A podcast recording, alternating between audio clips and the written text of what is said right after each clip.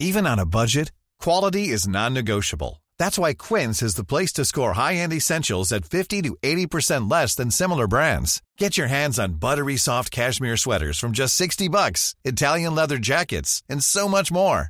And the best part about Quince, they exclusively partner with factories committed to safe, ethical, and responsible manufacturing. Elevate your style without the elevated price tag with Quince. Go to quince.com slash upgrade for free shipping and 365-day returns.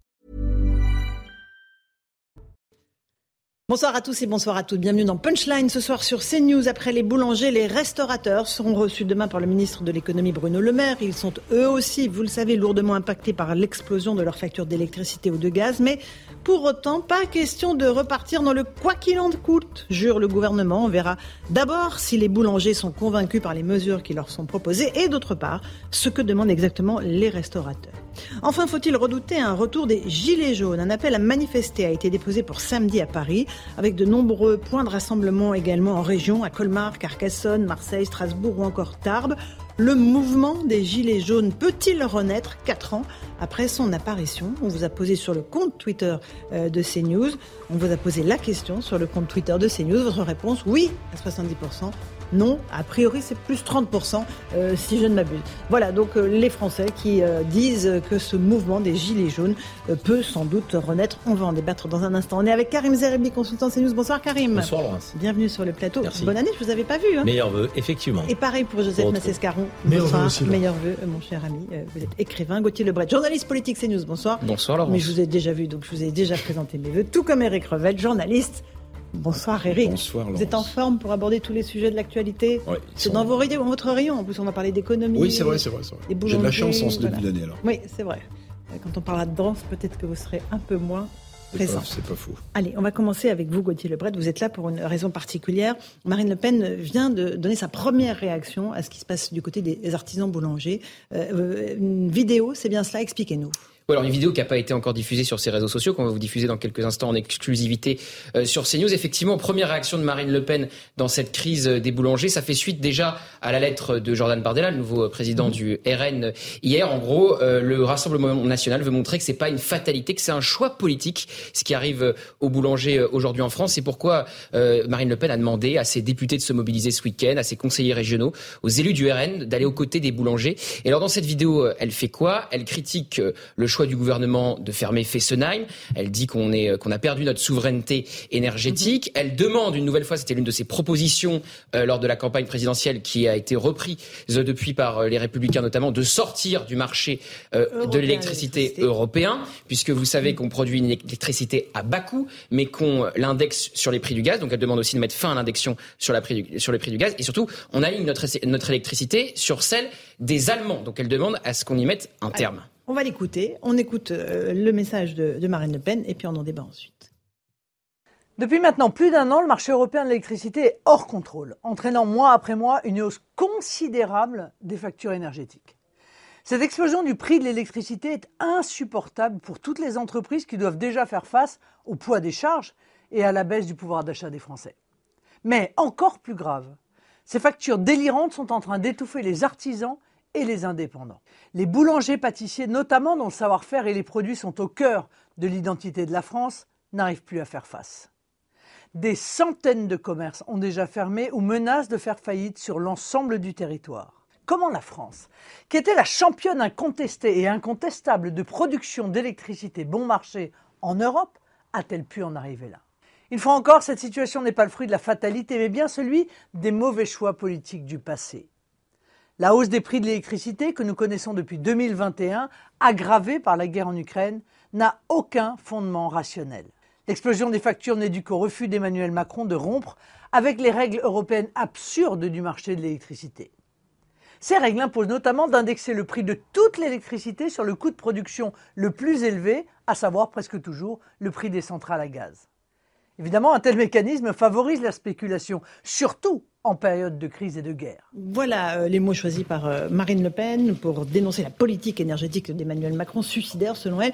Eric Revel, sur le fond, euh, on parlera de la politique dans un instant avec Gauthier, parce qu'évidemment, elle parle à son électorat, hein, ces fameux petits artisans, petits commerçants, qui lui sont plutôt favorables. ce fameux marché européen de l'électricité dont elle demande à ce que l'on sorte, c'est réalisable ou pas?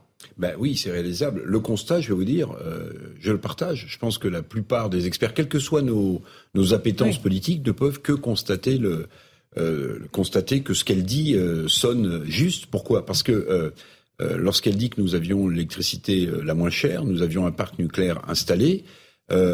Alors, il n'y a pas que la volonté d'Emmanuel Macron au début de son quinquennat de ralentir les investissements dans le nucléaire. Il y a depuis des décennies des décisions politiques qui ont été prises à droite comme à gauche et qui ont d'une certaine manière condamné euh, sous euh, la férule d'une idéologie euh, écologiste de base, qui ont condamné le, secteur nucléaire français. Donc le constat est juste sortir. Euh, Mais on peut sortir comme ça dans un claquement de doigts. alors, comme un claquement de doigts, ah non, comme un claquement de doigts, non, comme un claquement de doigts, ça se fait pas. Mais je vous rappelle quand même, parce qu'il faut le dire, il y a des pays en Europe qui sont déjà sortis, l'Espagne et le Portugal. Voici deux pays sont qui sont moins connectés que nous. vous le savez parfaitement. non, mais, non, mais que, ça ne se fasse pas sur un claquement de doigts. Vous avez raison, Laurence. Hmm. Ça peut pas se faire sur un claquement de doigts. La, la, la vraie, la vraie question qu'on devrait se poser, c'est pourquoi est-ce que, à notre connaissance, aucun dialogue n'est entamé avec l'Allemagne sur ce sujet, sur ce sujet précisément. Ça, c'est un vrai, ça, c'est une, à mon sens, une vraie question. Maintenant, on ne peut pas sortir hein, de, la même manière que l'Espagne et le Portugal. Hmm. Je suis tout à fait d'accord. Mais en tout cas, on pourrait avoir une réflexion qui poserait le débat sur la table. Or, pour l'instant, c'est circulé, il n'y a rien à voir. On préfère continuer de subventionner très lourdement, et tant mieux pour les boulangers, tant mieux pour les artisans si ça leur est utile, que de se poser la question de, de, de sortir de ce ça système Ça pas toute l'année à la facture, hein, mais bon, ça éponge une partie. Un tout petit mot, donc c'est son électorat. Elle parle à son électorat, Marine Le Pen, la Gauthier Lebret. Évidemment, il y a un coup politique euh, à faire pour le Rassemblement euh, national, et c'est pourquoi ils vont se mobiliser euh, toute cette fin de semaine pour aller aux côtés des boulangers. Mais c'est vrai qu'on a moins d'interconnexion. pardon, l'Espagne et le Portugal n'ont pas d'interconnexion. Donc nous, on a plus d'interconnexion avec l'Allemagne. Et je rappelle qu'on a importé à prix d'or du, du, de l'électricité allemande en décembre, produite avec des centrales à charbon et produite avec des centrales à gaz. Donc c'est ce que disait Marine Le Pen. Le coût, effectivement, est beaucoup plus élevé quand vous produisez de l'électricité avec des centrales à gaz. Et je veux quand même dire une chose parce qu'on en parle peu, mais le chancelier Schröder a une responsabilité énorme là-dedans parce qu'on critique le gouvernement français. Mais le gouvernement allemand doit aussi faire son examen de conscience. Quand le chancelier Schröder, on a dit, il est formidable, il a fait les dix mhm. réformes que la France n'a jamais osé faire. Qu'est-ce qu'il a fait? C'est lui qui a rendu euh, dépendante complètement l'Allemagne au gaz russe. Et après, il s'est retrouvé dans euh, le conseil d'administration. Il l'a même, il l'a même dirigé, pas de Gazprom, du, euh, euh, du, du, leader pétrolier allemand. Et ensuite, il a renoncé à ce poste-là et il a renoncé aussi effectivement à entrer au conseil d'administration de Gazprom avec l'invasion de l'Ukraine par les Russes. Donc il y a une vraie responsabilité aussi du chancelier Schröder là-dedans. Joseph Massescaron, un petit mot de ce qu'a dit Marine Le Pen, un mouvement entamé par Jordan Bardella, Marine Le Pen qui cloute son soutien aux artisans, aux petits artisans et aux boulangers. Là, on n'est pas, euh, on n'est pas dans le dans le poujadisme. Je, je, fais allusion bien sûr à ce qui a assuré euh, jadis mmh. le succès politique de son père. C'est comme ça qu'il a commencé. Là, on n'est pas du tout là-dessus.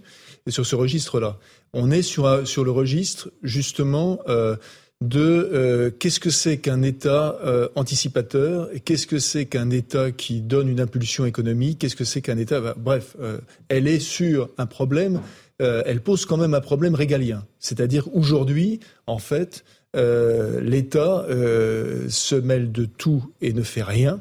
Et là, euh, notamment dans la crise des boulangers, on voit bien qu'il fait tout et rien. Alors évidemment, on, voit déjà, Bruno Le Maire a été interrogé là-dessus. On le sent extrêmement mal à l'aise là-dessus, parce que mm-hmm. ce qu'il ne peut pas dire, c'est que renégocier, ça voudrait dire, ça voudrait dire un bras de fer avec l'Allemagne. Or, évidemment, bien sûr, le gouvernement d'Elisabeth Borne ne souhaite pas un bras de fer avec l'Allemagne. Mais il est engagé d'ailleurs sur d'autres sujets. Il est déjà engagé parce qu'il est merci parce qu'il est déjà précisément engagé sur d'autres sujets.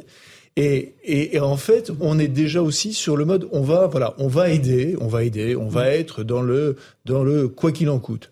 Mais euh, le, le, le, le, problème, c'est que de, de, ce mot quoi qu'il en coûte, c'est, euh, je voudrais revenir sur globalement la notion de quoi qu'il en coûte, qui est rapidement, qui, rapidement, qui, nouveau, qui est à nouveau brandi aujourd'hui. Mais le quoi qu'il en coûte passé, pardonnez-moi, mais ce quoi qu'il en coûte, il n'a été, il n'a été, il n'a été décidé qu'en conséquence justement mhm. de ce que euh, le gouvernement avait demandé, c'est-à-dire euh, de, de, faire en sorte que les, les Français restent euh, à résidence et que les restaurateurs ferment et que les boulangers ferment et que ceci, etc. Donc, on, présenter ce quoi qu'il en coûte comme un, un, avantage, comme quelque chose qui est donné par l'État à des mmh, professions mmh. qui sont un peu turbulentes, très franchement, il y a, ça ne peut pas être repris. Alors, euh, Karim, euh, on fait juste le flash de 17h et après je vous demande votre réaction hein, avec, euh, dans un instant. Mais d'abord, c'est le rappel des titres de l'actualité. Il est 17h et c'est Michael Dos Santos.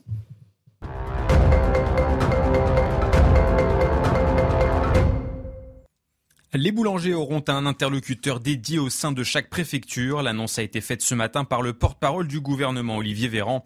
Cette mesure va aider les artisans à signer de nouveaux contrats d'énergie. Hier, Bruno Le Maire avait annoncé qu'ils pouvaient résilier leur engagement en cas de hausse des prix prohibitive. L'entrée de Matignon recouverte de peinture orange. Des militants de dernière rénovation, mouvement écologiste, se sont attaqués à la résidence de la première ministre pour dénoncer l'inaction climatique du gouvernement. Les deux hommes ont immédiatement été interpellés par la gendarmerie. Les chiffres du Covid en Chine ne reflètent pas la réalité. Selon l'OMS, l'Organisation mondiale de la santé, les statistiques publiées par Pékin ne représentent pas le nombre de cas dans le pays. Les données actuelles sous-estiment les admissions dans les hôpitaux et surtout le nombre de décès. Enfin, Lionel Messi de retour à l'entraînement avec le PSG. Le champion du monde argentin a été accueilli par ses coéquipiers avec une haie d'honneur. Luis Campos, conseiller du club parisien, lui a également remis un trophée. Le septuple Ballon d'Or reviendra sur les terrains mercredi prochain en Ligue 1 face à Angers.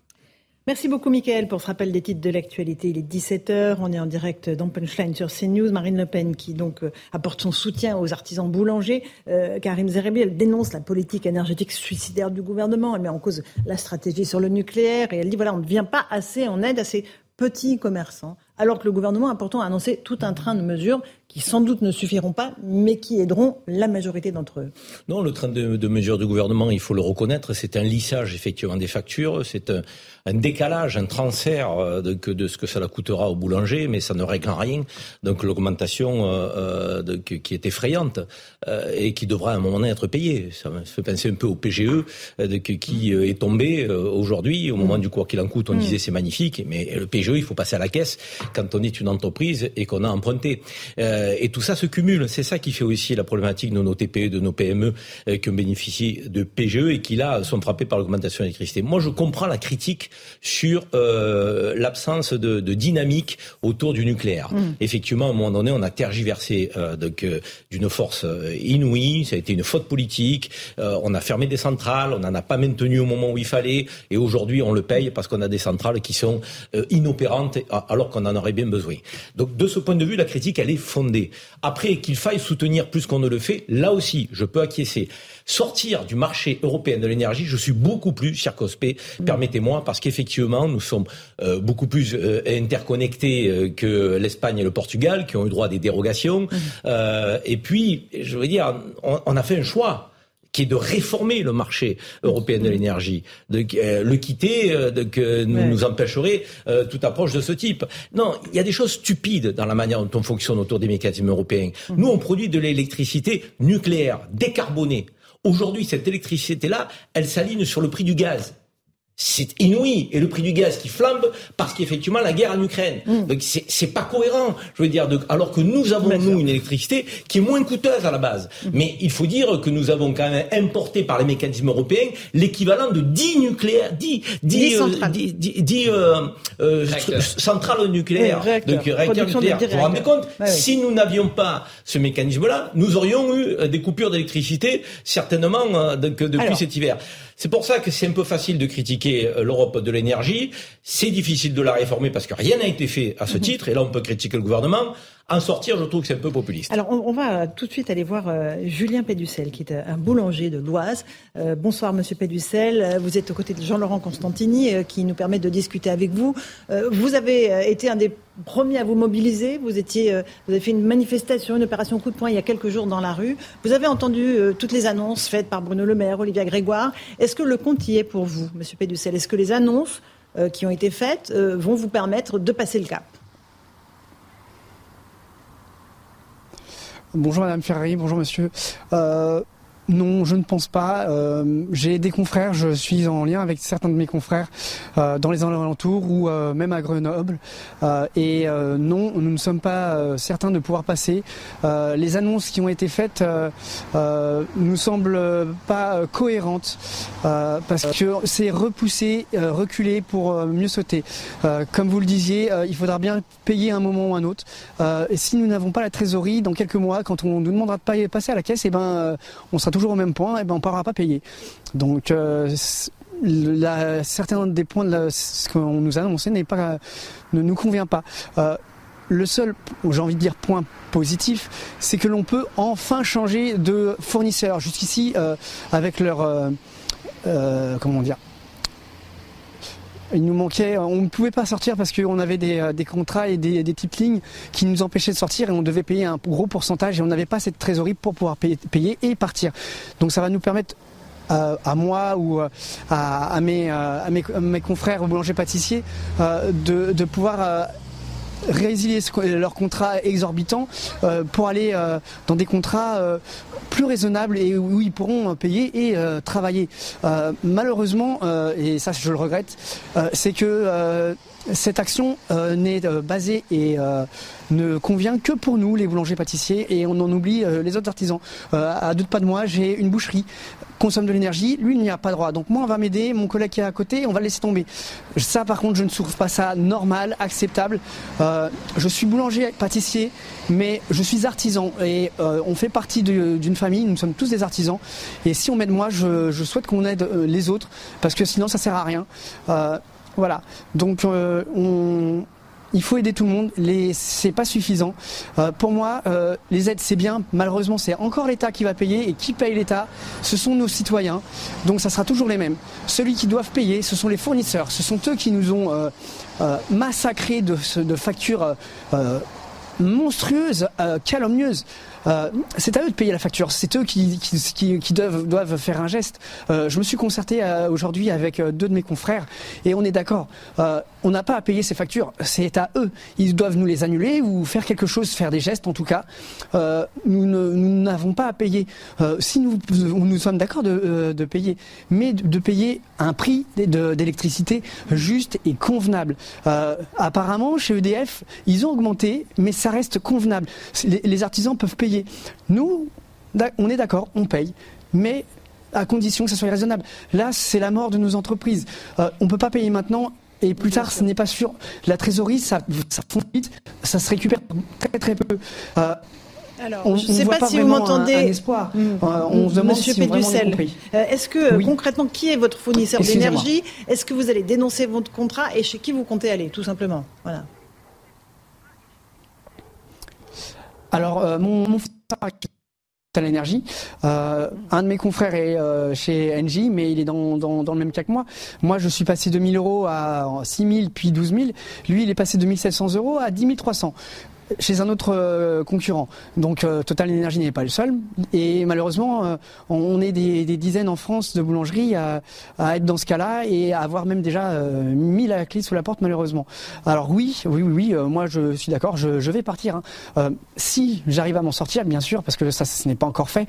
je suis pas sûr de pouvoir garder mon entreprise en, en, vie et comme comme j'ai dit, si c'est pour travailler euh, euh trois ou quatre mois et au final euh, me retrouver dans la même situation qu'aujourd'hui, à quoi bon se battre si ce n'est pour se retrouver au sol dans, quelques mois?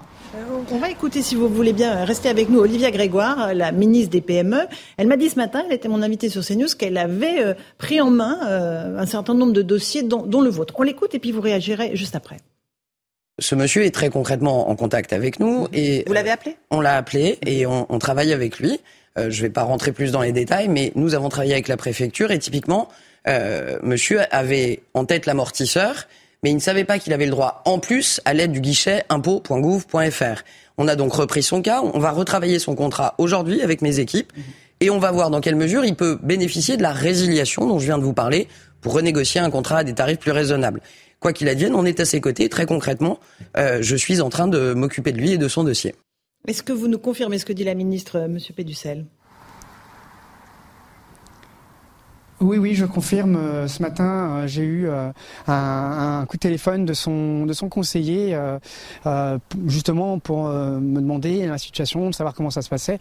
Et oui, et il m'a donné aussi d'autres informations que je, il me, enfin que je lui ai si je pouvais être retransmettre à, à tous les, les, les, boulangers, les artisans. Euh, il y a euh, un conseiller départemental à la sortie de crise qui existe dans chaque département. Euh, je vous invite à, à, vous en rapprocher, à, à, essayer de trouver ce contact, euh, parce que apparemment ce, ces personnes-là peuvent vous accompagner, vous aider à faire euh, les démarches, vous conseiller pour justement euh, vous sortir de, de de, la situation dans laquelle vous êtes. Euh, donc, trouvez ce contact, contactez-les, ils pourraient vous aider. Si vous ne le trouvez pas, vos préfectures peuvent vous aider et vous donner ce contact et, vous pouvez euh, y aller.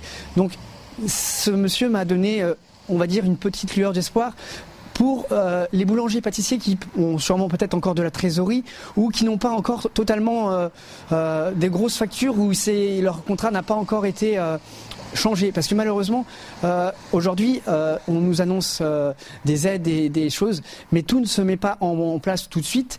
Et malheureusement, les factures, elles là. Moi, la mienne, je dois la payer. Pour l'instant, j'ai fait opposition. Je ne suis pas le seul. Que doit-on faire de ces factures? En attendant, si on les paye, on n'a plus de trésorerie. Si on ne paye pas, on a un risque de nous couper le courant. Donc justement, il faut voir avec les fournisseurs pour essayer de repousser nos, nos, paiements pour voir avoir euh, les aides en même temps pour euh, que ça, ça, tombe en même temps. Euh, c'est ce que ce monsieur m'a conseillé de faire. Donc je vous transmets les informations. J'espère que ça peut vous aider. je suis là pour moi, pour tous les boulangers et tous les artisans, qu'on soit tous aidés et qu'on s'en sorte tous. Un dernier mot. vous irez manifester le 23 janvier avec d'autres artisans boulangers à Paris. Euh, et l'autre question, c'est est-ce que vous avez euh, dans vos clients des gens qui vous font des messages sympas, qui viennent vous soutenir, qui vous disent on continuera à acheter le pain chez vous, même s'il est un peu plus cher? Alors, on, retrouvera M. Péducel un peu plus tard parce que la liaison est compliquée.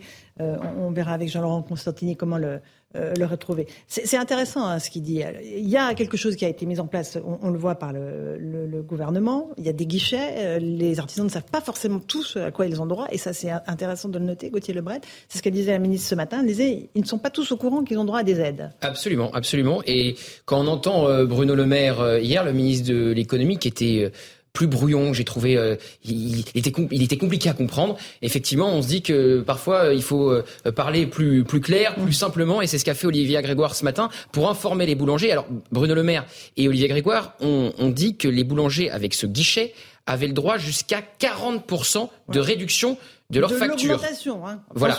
Donc ça serait intéressant de savoir euh, combien, parce que c'est jusqu'à 40%, donc mm. forcément ça va pas concerner tous les boulangers. Qui peut avoir ces 40% de réduction? Est-ce que Monsieur Péducel, qui a vu mm. euh, sa facture multipliée par 12, passant de 1000 à 12 000 euros, Typiquement, est-ce qu'il va avoir 40% de réduction sur cette facture-là Et évidemment, quand vous avez votre facture multipliée par 10, c'est, euh, ça suffit pas 40%. Mais en même temps, le gouvernement, il est prêt entre deux feux et il dit faut mettre fin au quoi qu'il en coûte. On voit bien que c'est pas possible de mettre fin au quoi qu'il en coûte et qu'on se dirige avec les boulangers, tous les artisans, les restaurateurs demain, qu'on se dirige vers un nouveau quoi qu'il en coûte énergétique cette fois-ci. Un tout petit mot Karim avant qu'on retrouve Monsieur on, on se demande euh, pourquoi le gouvernement ne cherche pas une, une approche un peu plus innovante à partager l'augmentation entre le fournisseur, l'État et les boulangers. Je veux dire que ils peuvent prendre euh, un tiers chacun, euh, si je peux parler ainsi. Euh, c'est la proposition de Xavier Bertrand d'ailleurs. Mais c'est vrai parce que la facture elle est grévée de taxes quand même. Donc sur ces taxes-là, il peut y avoir des efforts de fait, à la fois du gouvernement, c'est une taxe sur les services publics de l'énergie.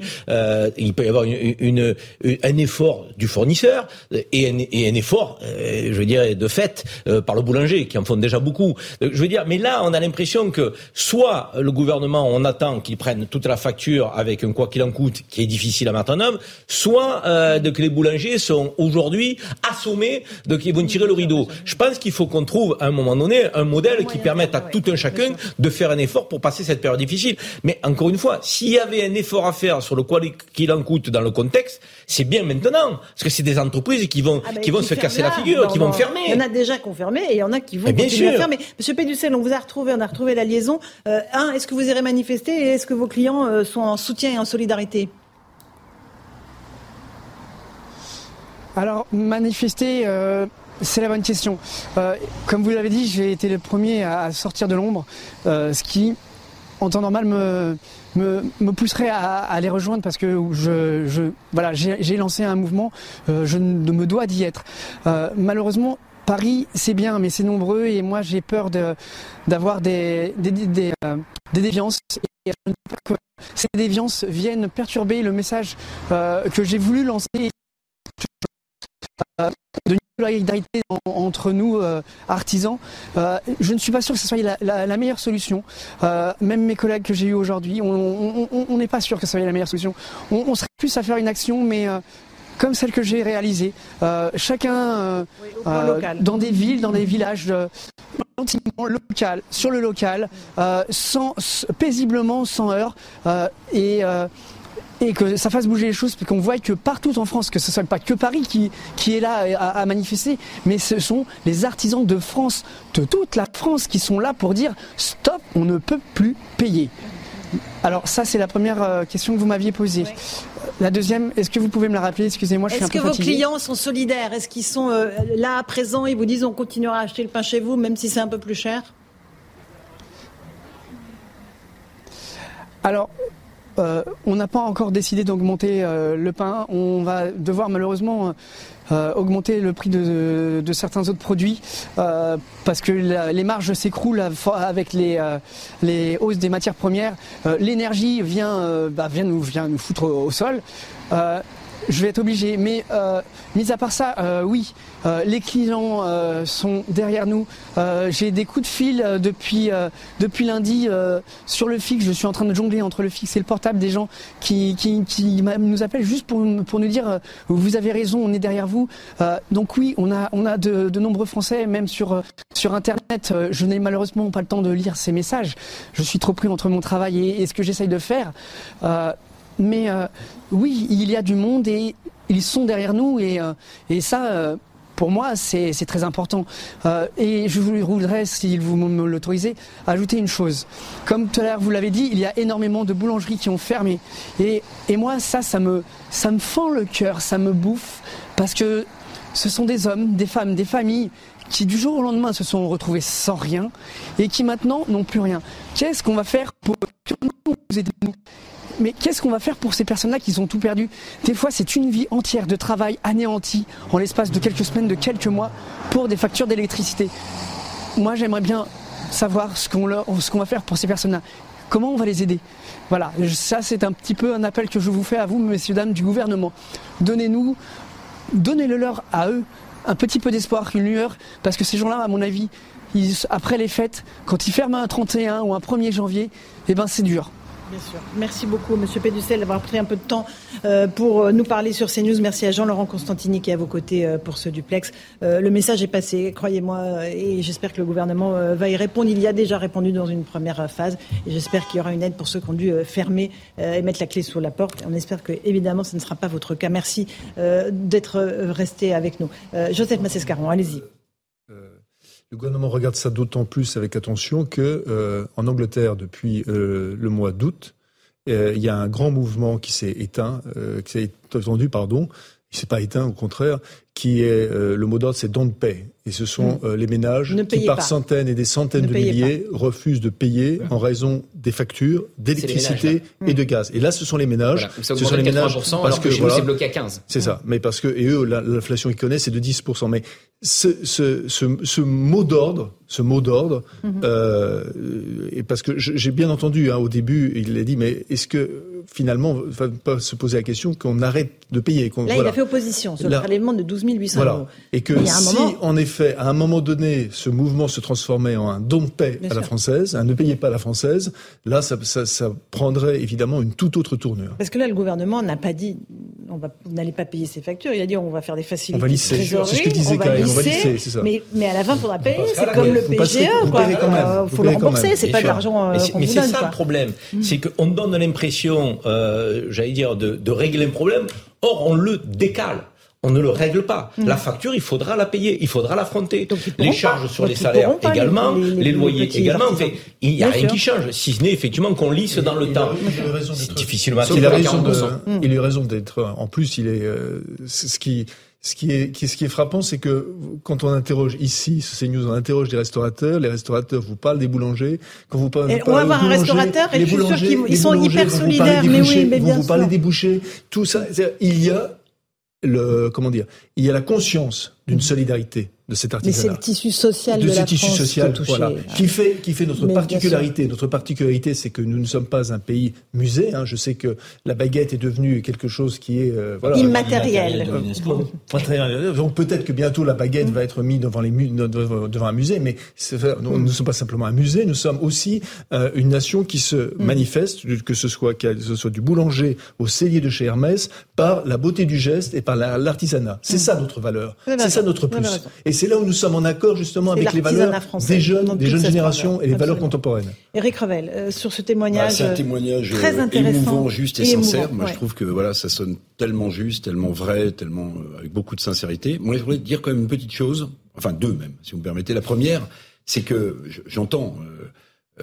repousser le paiement des cotisations ou des impôts, c'est mm. un lissage, il faudra bien les payer, etc. Mais je rappelle quand même que dans un état de droit, il y a une égalité devant l'impôt. On ne peut pas annuler des impôts dus, même si la trésorerie est extrêmement tendue. Donc on, parlait des factures d'électricité. Oui, oui, non, non, hein. mais on parlait aussi tout à l'heure du fait qu'on on, décale dans le temps le paiement des mm-hmm. impôts ou des cotisations sur euh, les salariés qu'on s'est boulangerie. Il y a une égalité devant l'impôt, c'est horrible ce que je dis, mais c'est la vérité absolue. C'est-à-dire qu'on ne peut pas dire, laisser croire aux gens qu'on pourrait, par un coup de baguette magique, ah annuler du jour au lendemain les impôts. Aucun Français n'y croire. Ou les hein. cotisations. Donc, on est obligé de les repousser dans le temps. Bon, là, je suis pas porte-parole de Bercy, mais c'est la réalité. Deuxième chose, c'est que le témoignage de Frédéric Roy hier sur votre plateau, mm. Laurence, ou celui euh, aujourd'hui de Monsieur Pélucel, il marque quelque chose de fondamental à mon sens. Je ne sais pas si vous avez entendu le président de la Confédération des boulangeries et des pâtisseries de France, Dominique, hier, hein. Dominique Enrac. Eh bien, Dominique Enrac, il tient pas tout à fait le même discours que ses boulangers. Lui, par exemple, il dit euh, on va obtenir un maximum de choses, informez-vous, ramassez les aides, c'est peut-être pas suffisant, et augmentez le prix de vos produits. C'est pas du tout ce qu'on entend de la part des boulangers qui trouvent au contraire qu'il faudrait le faire comme une sorte. Ils sont pas d'accord avec leurs syndicats. Voilà. Et, et, là où je veux en venir, c'est que il me semble que la Confédération de la boulangerie et de la pâtisserie française, présidée par M. Enrac, est un peu débordée, comme le sont d'autres, comme, comme d'autres mouvements sociaux Exactement. Et ça, c'est quand même quelque chose. Médecins. Médecins libéraux qui mmh. manifestent, qui sont en grève jusqu'au 8 janvier. Et ça, c'est quelque chose de nouveau qui est illustré sur votre plateau jour après jour. Ma chère Laurence. C'est un phénomène, c'est un phénomène social incroyable. C'est-à-dire que toutes ces confédérations, ces organisations syndicales semblent être dépassées par leur base. à l'égard de ceux qui nous dirigent à quelque niveau que ce soit est totale. C'est-à-dire qu'elle touche même les syndicats qui sont censés représenter euh, leur profession. Bien sûr, les corps intermédiaires n'étaient pas déjà très représentatif, 7% environ du nombre de salariés. Eh, mais de surcroît, aujourd'hui, on a énormément de mouvements qui se qualifient comme étant catégoriels, organisés par des collectifs qui s'organisent et qui portent des revendications qui sont parfois, et là c'est le cas, en décalage avec les organisations syndicales ou leurs représentants officiels.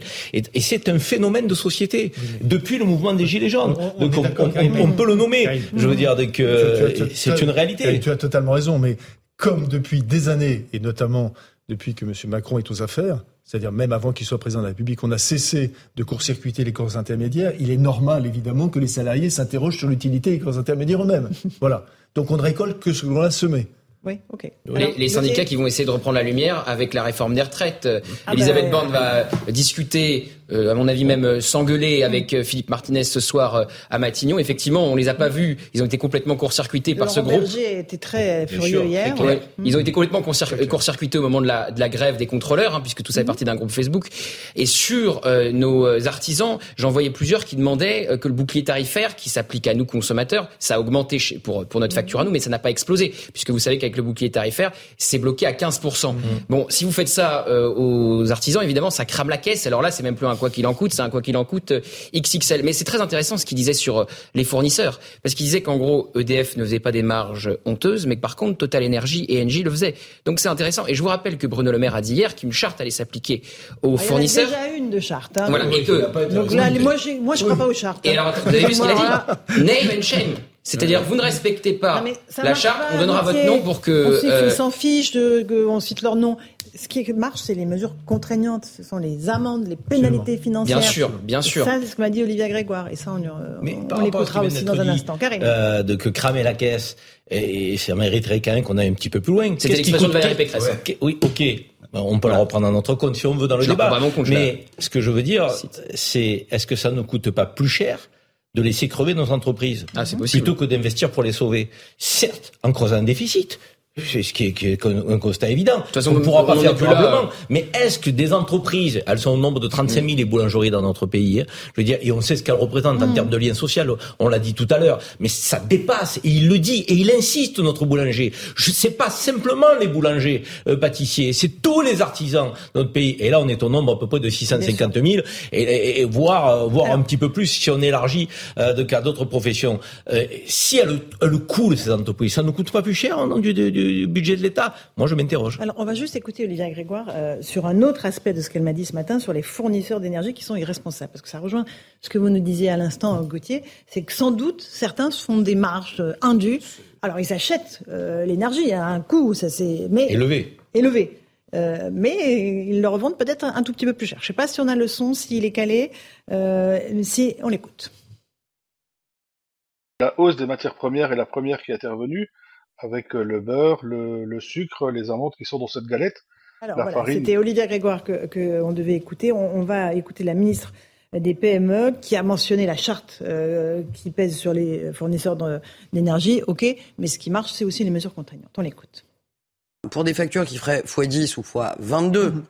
à l'aune de l'exemple que vous donnez, euh, ce, on est là sur des montants qui sont absolument exorbitants, qui sont démentiels et qui sont, je pèse mes mots, irresponsables. C'est pourquoi Bruno Le Maire et moi-même avons réuni hier, tout au long de la journée, bien sûr les acteurs boulangers, mais aussi les fournisseurs d'énergie, pour leur rappeler déjà les engagements qu'ils avaient pris. Une charte, hein, c'est ça Tout à fait. Une charte, c'est un texte, basiquement, qui a été signé, c'est un engagement. Et un engagement, on le respecte et on tient sa parole. Avec... Oui, on le respecte s'il y a des petites mesures à la clé. Hein. Ah, on peut pas nous amuser avec la charte, fait. Je veux dire, donc, ça part de peut-être d'un bon sentiment, mais la réalité, c'est que c'est pas respecté. Euh, on a des profiteurs de la crise. On le sait, même dans le domaine, euh, j'allais dire, purement alimentaire, dans les mmh. supermarchés. Il y a des prix qui ont explosé de, 30, 35, 40%. Ça ne se Sans aucune raison, hein. Sans aucune raison. On ne peut pas tout mettre sur le dos de l'Ukraine. Bien sûr qu'il y a des matières premières, on peut le comprendre. Euh, là, la crise, l'énergie, ok, le gaz. Mais de là à avoir donc, des, des prix qui sont démultipliés par 10, par 12, par 15, parfois par 20, donc, sur les produits de première nécessité, c'est scandaleux. Je veux dire, c'est pour ça que un État régulateur, pas interventionniste à souhait, pas planificateur. On parle pas de, de, l'ex-URSS, là, je veux dire, donc, mais un État régulateur, c'est un État qui peut aussi, par l'autorité, dire stop, je veux dire, on ne peut pas faire tout et n'importe quoi. On a je veux dire, une société, ça se régule. On a tout euh, aussi, voilà. Marine Le Pen propose de supprimer la TVA. Mhm. C'est ce que vient de faire également l'Espagne, qui est aussi sortie du marché. Et ça, c'était dans sa campagne présidentielle. Ah, hein. Sans produits de première nécessité, TVA 0%. Ces deux mesures, TVA 0% et mhm. sortir du marché mhm. euh, de l'électricité à l'échelle européenne, c'était dans et baisser aussi mesures, euh, les taxes sur les. C'est 5 communes mesures avec l'augmentation quand même. Hein. Excusez-moi, mais je veux dire, la péréquation, elle est quand même très faible. Bien sûr, on essaie de trouver des solutions qui sont les Gauthier, qui en effet intéressant de le souligner, c'est que lorsqu'elle a, moi je très bien, lorsqu'elle a fait cette annonce, tout le monde lui est tombé dessus. Bien sûr. En la traitant d'irresponsable. Que c'était pas possible. L'Espagne vient de le faire. L'Espagne vient de le faire. Donc mmh. ça, c'est quand même intéressant de le rappeler. Aussi du marché européen de l'électricité. Allez, on fait une toute petite pause. On se retrouve tous les quatre dans un instant. On sera avec un restaurateur qui lui aussi euh, rencontre des difficultés absolument euh, incroyables. On verra si les mesures qui leur, leur seront annoncées peut-être demain, parce qu'ils sont reçus demain à Bercy, leur permettront de passer le cap. À tout de suite dans Punchline sur CNews.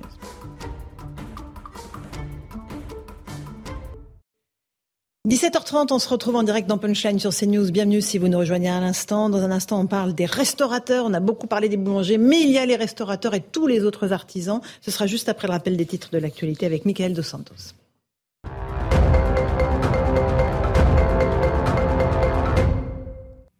Emmanuel Macron a appelé le gouvernement à l'audace et à rester à l'écoute des Français.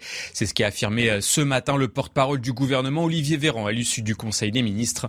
Une réunion où le président de la République a mobilisé ses troupes avant la très attendue réforme des retraites. La menace de coupure de courant cet hiver semble s'écarter selon le même Olivier Véran.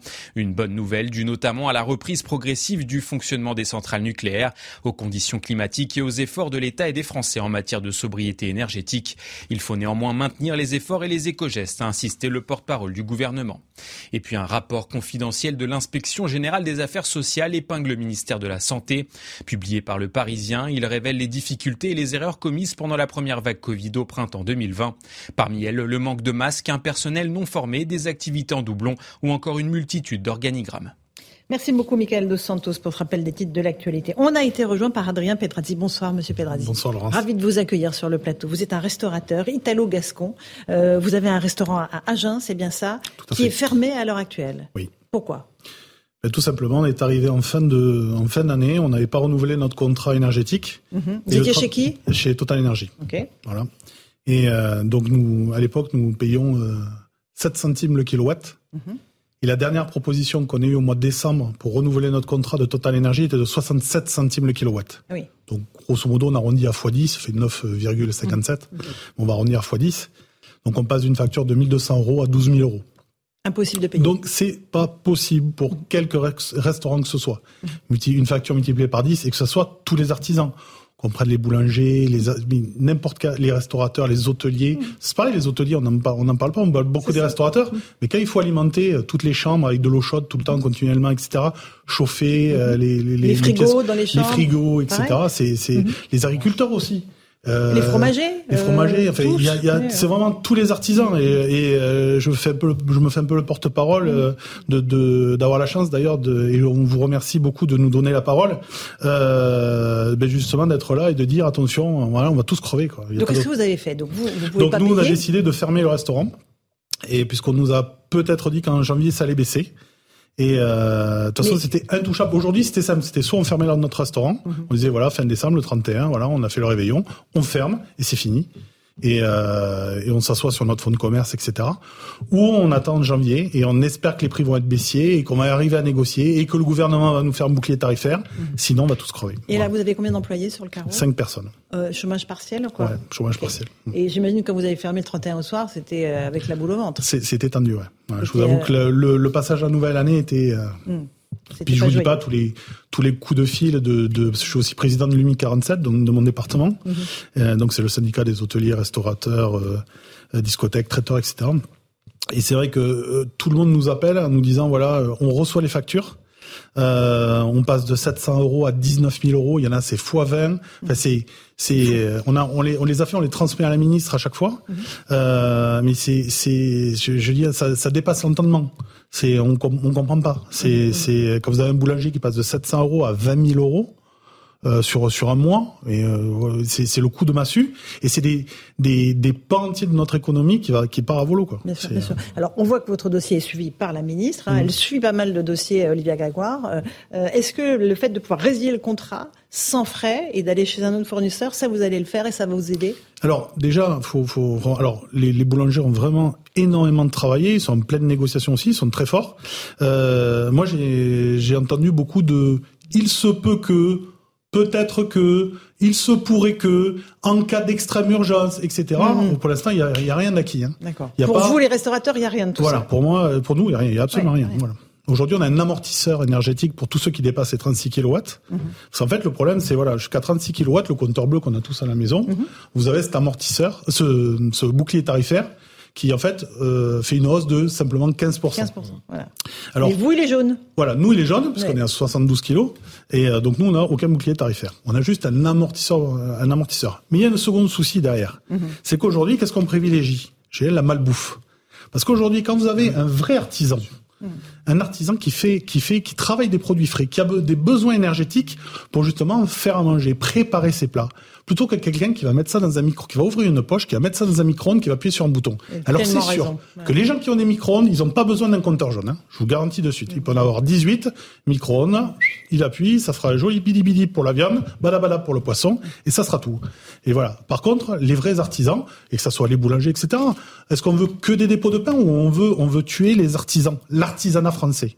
Voilà. Faut pas oublier que toutes les, fait 85% des entreprises françaises mhm. sont des entreprises de moins de, de 10 salariés. Alors, euh, vous allez être reçu demain à Bercy par euh, Bruno Le Maire parce qu'il doit recevoir les restaurateurs. Voilà, Bruno Le Maire alors, reçoit notre président euh, Thierry mhm. Marx qui qui est qui est invité chez Bruno Le Maire. Il a du punch normalement, il devrait. normalement, il devrait. Hein, il devrait réussir Thierry Marx, on le connaît bien. Oui, je lui souhaite bonne chance pour demain mhm. sur le, le, le truc. J'espère vraiment et je me tiens à sa disposition s'il veut que je l'accompagne. Qu'il n'hésite pas à me contacter. Je suis encore sur Paris donc qui n'hésite pas s'il veut que je. Vous demandez quoi? La même chose que les boulangers? Ouais, je demande même la même chose que les particuliers, un bouclier. qu'en fait qu'ils étendent le bouclier tarifaire, maximum avec une hausse de 15%. Au-delà, on pourra pas. Mais ils disent non, hein. ils disent non. Hein. Elle dit non, euh, la, ministre. Le, le, problème, c'est que vous avez aujourd'hui l'EDF qui produit à 42 euros et qui revend à 46 euros euh, avec le système de, de prix de l'arène. Et, euh, et aujourd'hui, donc ils revendent ça à des, à des, à des fournisseurs, à des comment on appelle ça? Oui, oui, redistributeurs. des redistributeurs. Mhm. Et, et aujourd'hui, voilà, si l'État dit eh bien aujourd'hui on coupe et on met on fait du prix coûtant parce que notre entreprise notre tissu économique en a besoin ben, il faut il faut le faire. Aujourd'hui, on n'a pas le choix. C'est sinon, je vous dis, c'est un tout. On, nous, on représente 8% du PIB français. On représente 2 millions de salariés. Si demain on met 2 millions de plus au chômage, qui va payer? Mhm. Qui va payer, Alors, Karim, c'est exactement ce que vous disiez tout à l'heure. C'est exactement ce que j'évoquais tout à l'heure. poser des questions, Monsieur Donc, euh, un effort du fournisseur, un effort de l'État, et évidemment une augmentation euh, qui sera euh, maîtrisée et maîtrisable euh, de, par nos artisans. Il y a une chose quand même qui est importante. Ce tissu économique, jamais on ne le voit manifester. Il n'est jamais dans la rue, mmh. il n'est jamais en grève, il est toujours au rendez-vous parce que ce sont des métiers de service par essence, des métiers qui nécessitent une implication, qui nécessitent une implication je dirais, folle en termes d'amplitude, de temps passé. Ils ne vivent que pour leur entreprise, tous. Je veux dire, que, je comprends que ça doit être un crève-cœur pour beaucoup d'entre eux de se dire, à un moment donné, on risque de mettre, euh, de, de, tirer le rideau. On risque de mettre des gens en chômage partiel. Je veux dire, c'est pas concevable pour eux. Et je pense qu'il faut qu'on prenne conscience dans notre pays qu'il se passe quelque chose d'important, là. C'est pas des gens qui, qui, qui sont habitués à se plaindre. Et c'est pourtant ceux euh, qui bénéficient pas non plus des plus grands avantages et du plus grand lobby. Je veux dire, parce qu'on les entend pas. Il faut jamais les grandes dans entreprises. Les aides. Jamais. Non, mais les grandes entreprises. Ah, les grandes entreprises trouvent toujours le moyen de payer moins d'impôts. Elles ont des fiscalistes de haut niveau. Elles ont des stratégies, j'avais dire, de, localisation de sièges et compagnie. Même pour les grandes entreprises, je t'assure que cela, cela, même pour les grandes oui, entreprises. Mais moi, mais, mais, moi, j'ai envie. Là-dessus, on peut de moins en moins faire la différence. Mais moi, j'ai envie de me soucier quand même aujourd'hui de ceux que l'on n'entend jamais et qui sont aujourd'hui au bord de la rupture. Ce sont nos artisans.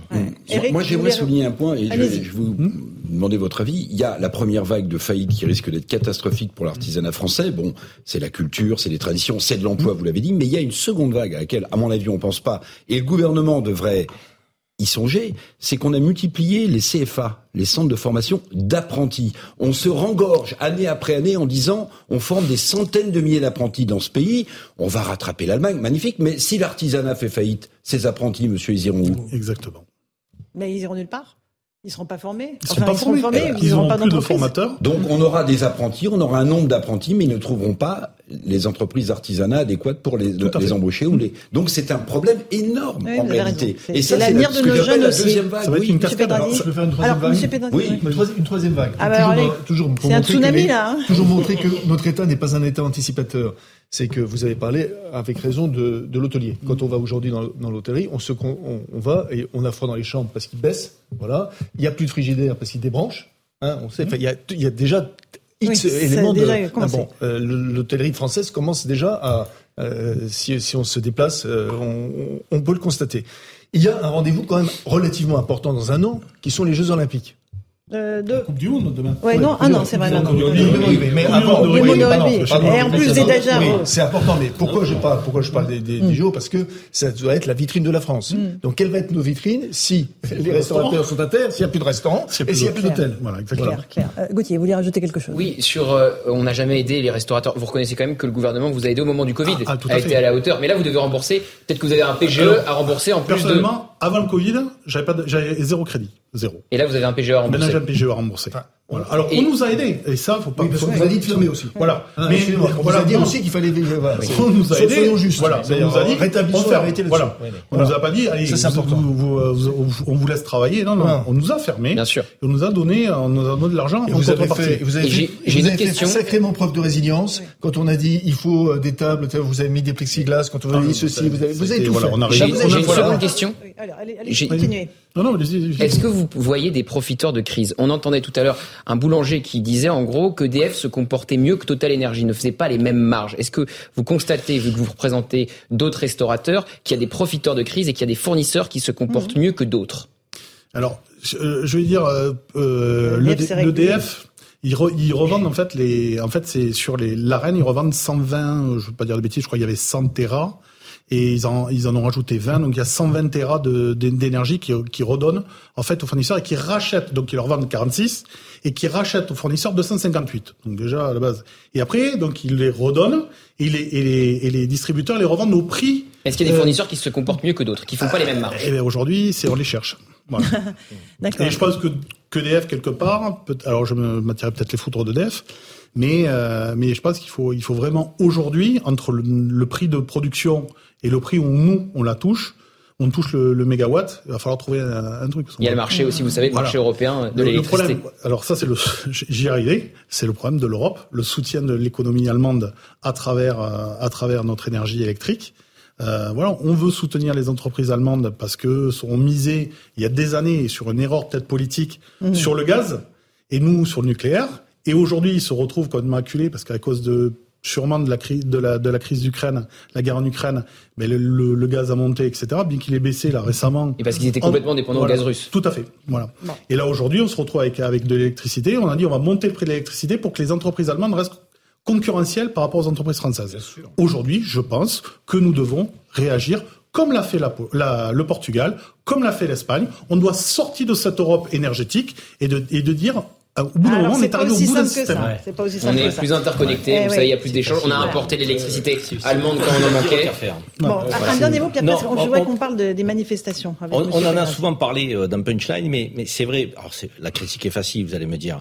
La manière du gouvernement euh, d'apporter une réponse ou parfois une non-réponse me, me, me, me rend toujours un peu euh, très, très perplexe par rapport au fait qu'elle ne fait jamais du sur-mesure. Il ne fait jamais du sur-mesure. Quand vous parliez tout à l'heure des aides sur les restaurateurs pendant la Covid, c'était 10 000 euros mmh. euh, par restaurateur. Je suis désolé. Je, veux dire, j'adore les restaurateurs et notamment les Marseillais qui sont mes amis. Donc, euh, mais il y en a certains qui n'ont jamais gagné autant leur vie que pendant la Covid. Mmh. Il faut quand même le dire. Ah je veux dire, donc, ce que je veux dire par là, c'est que l'argent public n'a peut-être pas toujours été utilisé à bon escient. Je veux dire, au lieu d'aider en fonction de votre chiffre d'affaires, en fonction de la taille de votre entreprise, comme là, en fonction de la facture, les mesures générales sont toujours des mesures un peu en trompe-l'œil, quoi. Je veux Vous dire, êtes d'accord avec ça, M. Alors, je, je, je mets juste un petit bémol, je suis tout à fait d'accord, juste avec un petit bémol, je pense qu'à un moment donné, ils n'avaient pas le temps ou la possibilité ou la capacité de faire du cas par cas. Et je pense qu'à un moment donné, ils ont dû dire des fourchettes de chiffres d'affaires. il, y avait, il y avait un truc, voilà, ils ont dit bon, on fait global et on, enfin, je, je pense qu'il faudrait poser la question au gouvernement. Je, et je, j'espère qu'ils ont pensé à ça en disant on fait ça pour agir vite. Parce qu'au jour d'aujourd'hui, c'est le, le, le, problème, c'est que vraiment là, ça se joue en, on joue en semaine. En, on est, on est, c'est un compte à rebours. C'est, c'est vraiment, on est, on est tous au bord de, au bord de, du gouffre, quoi. C'est vraiment, on est, on a sorti deux ans de Covid. Derrière, on se prend 30%, 40% de hausse sur les, la, la marchandise, tous les, les, matières premières. Donc tout ça, on en parle. La hausse des salaires, je vous rappelle, en juin, sur le, et là, maintenant, on se prend la crise, la crise énergétique. Oui, il y a là, il y, aura du, il y aura du cas par cas avec les guichets pour les boulangers, les artisans, ça ça mm. vous concerne pas donc directement. Est-ce que euh, Bruno Le Maire a dit que cette aide pouvait aller jusqu'à 40% de la facture, de la hausse? Est-ce que 40% ça suffit ou pas du tout quand on a une facture qui a été multipliée par 10 il va, Ils vont intervenir sur le haut de le haut. Euh, on va prendre un exemple vous aviez 1200 euros de facture, passez à 12 000, ils vont prendre en, charge une, partie de l'augmentation, ça va vous faire 1200 euros, il reste quand même 10 000 à payer. 10 000 à payer, on est mort. Voilà. de toute façon. Donc je il faut pense, bouclier tarifaire à 15%. Voilà, je pense pas, pas dire de bêtises, et, les amis artisans me, me diront pas le contraire, mais je pense foncièrement que même une, une augmentation de trois fois la facture énergétique, on est tous morts. Bien sûr. Tous morts. Alors est-ce que vous êtes prêts à manifester? Ah, Parce que si, voilà, vous vous dites le 23 janvier, je vais avec les copains, les artisans, on va Moi, perso, j'y serai. Vous y serez. Voilà. Et euh, on avait un boulanger tout à l'heure qui dit, moi, j'irai pas parce que j'ai peur de la récupération, j'ai peur des, des, violences, tout simplement. Sur, sur le, le, truc, hein, déjà, je pense qu'il faut aucune violence. On n'est pas là pour casser, loin, et surtout pas casser. Euh, vous n'avez pas cassé des restaurants. Hein. Non, déjà, sur le, le, truc. Puis respectueux aussi. Je pense qu'aujourd'hui, on est arrivé à un point où il faut dire au gouvernement, nous ne sommes plus d'accord. Il faut faire une et on est au bout. Quand vous voyez des, des, des, restaurateurs, des hôteliers qui vous appellent et qui vous disent voilà, je suis au bout, je, je, je perds tout. Demain, je suis à la rue, j'ai mes enfants à la rue. Mmh. On fait comment? J'ai plus à manger. Je m'occupe d'une association qui mmh. s'appelle les Bouffons de la cuisine, justement pour les personnes exclues, les personnes qui sont dans le besoin, etc. Où, où, des chefs font manger et, et, offrent gratuitement des repas. Et eh ben je vous dis, le dernier repas que j'ai fait, je l'ai fait moi euh, début décembre dans mon restaurant, et j'ai dit j'espère qu'une seule chose c'est que l'année prochaine, ce ne soit pas des restaurateurs, hein, le public de, mmh. des gens qui seront dans le restaurant. Raison. Voilà. c'est la seule chose qui me, qui vraiment qui me, c'est, ça, ça nous fait vraiment peur. Là aujourd'hui, on est vraiment, je vous dis, on, on nous cumule, on nous met des couches, des couches, des couches, des couches, et au bout d'un moment, on se dit, on va plus y arriver on ne va plus y arriver. Ça, c'est vraiment le, cri de, du ah pays profond Est-ce que euh, on va parler des gilets jaunes parce que eux aussi euh, vont appeler à manifester ce samedi, puis sans doute les samedis d'après. Mm. Euh, on, va voir juste un, sujet qui a été préparé par la rédaction de CNews pour voir ce qui se prépare autour des gilets jaunes. Et après, si vous vous comparez aux gilets jaunes ou pas du tout. Mais d'abord, on regarde ce sujet. Les Gilets jaunes vont-ils à nouveau être sur le devant de la scène? C'est en tout cas leur souhait.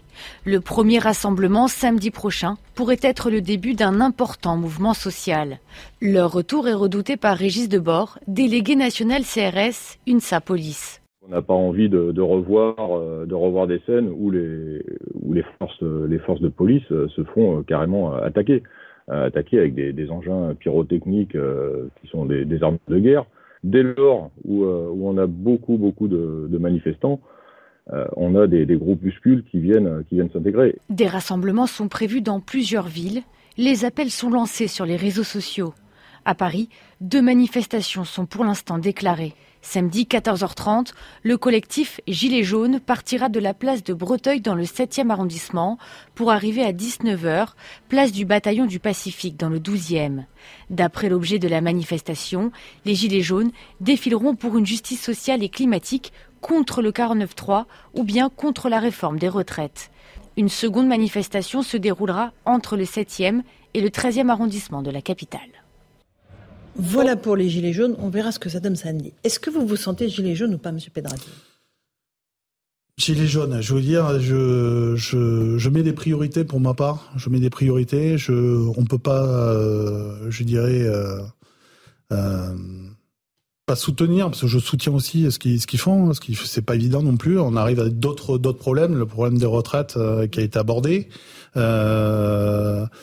Pour ma part, j'estime que 43 ans d'annuité, ça, ça suffit euh, sur, pour, pour prendre sa retraite. Mais encore faut-il qu'on tienne ces 43 ans aujourd'hui. C'est le mmh. est là. Donc j'ai dit aujourd'hui, mon ma bataille, c'est le bouclier énergétique. Faut qu'on réussisse à l'avoir. Faut qu'on sauve nos entreprises. Et je dirais, et après, on va prendre les problèmes un par un. Je vais éviter l'amalgame des gilets jaunes, la restauration, etc. J'aimerais plutôt qu'on ait, voilà, sur. Euh, je pense que de toute façon, ça va être. on est sur une cocotte minute. Je sais pas si c'est votre mmh. impression. On est sur une cocotte minute et à un moment donné, ça va s'enflammer. et, et, ça va partir. Et ça va partir dans tout azimut. Euh, nous ne souhaitons pas de récupération politique ni des uns ni des On autres, a etc. Marine Le Pen tout à l'heure qui vient soutenir les artisans, Bien etc. sûr, mais, mais tout le, moi j'ai rencontré tous mes députés, tous les euh, tous les du, du RN, euh, euh, de, de, majorité présidentielle, de euh, de gauche, etc. Les sénateurs, j'ai rencontré tous les politiques, je leur ai vraiment, mmh. je leur ai donné les, ce qu'on demandait, etc. Les risques et j'alerte ça depuis des mois déjà. Donc c'est un travail, euh, voilà. Et au bout d'un moment, voilà, là on est au pied du mur et aujourd'hui, voilà, il faut vraiment qu'on fasse, mmh, qu'on qu agisse parce que sinon, voilà, on va mourir. C'est la. Flafin. Gauthier. Oui, pour le retour des gilets jaunes, euh, la situation est largement pire qu'en 2018, au moment où, au moment où le mouvement s'est lancé, inflation, prix des carburants, évidemment, réforme des retraites. Mais là, je suis sur la page, mmh. euh, tous à Paris le 7 janvier, la page, la page Facebook. de cette voilà, la page Facebook exactement okay. de cette fameuse manifestation qui partira de place de Breteuil. Pour le moment, il y a 157 participants et 524 personnes intéressées. Mmh. Donc on est très très loin du grand soir pour le moment. Hein. Attention ouais. tout de même Joseph, oui. à ce faux Vous ne croyez pas, vous hein ah bah non, vu ce que ça, vu comment ça s'est terminé, c'est-à-dire en autre boudin et pour servir la lie de la politique en France, hein, la lie est lieu, il n'y a pas d'autre mot.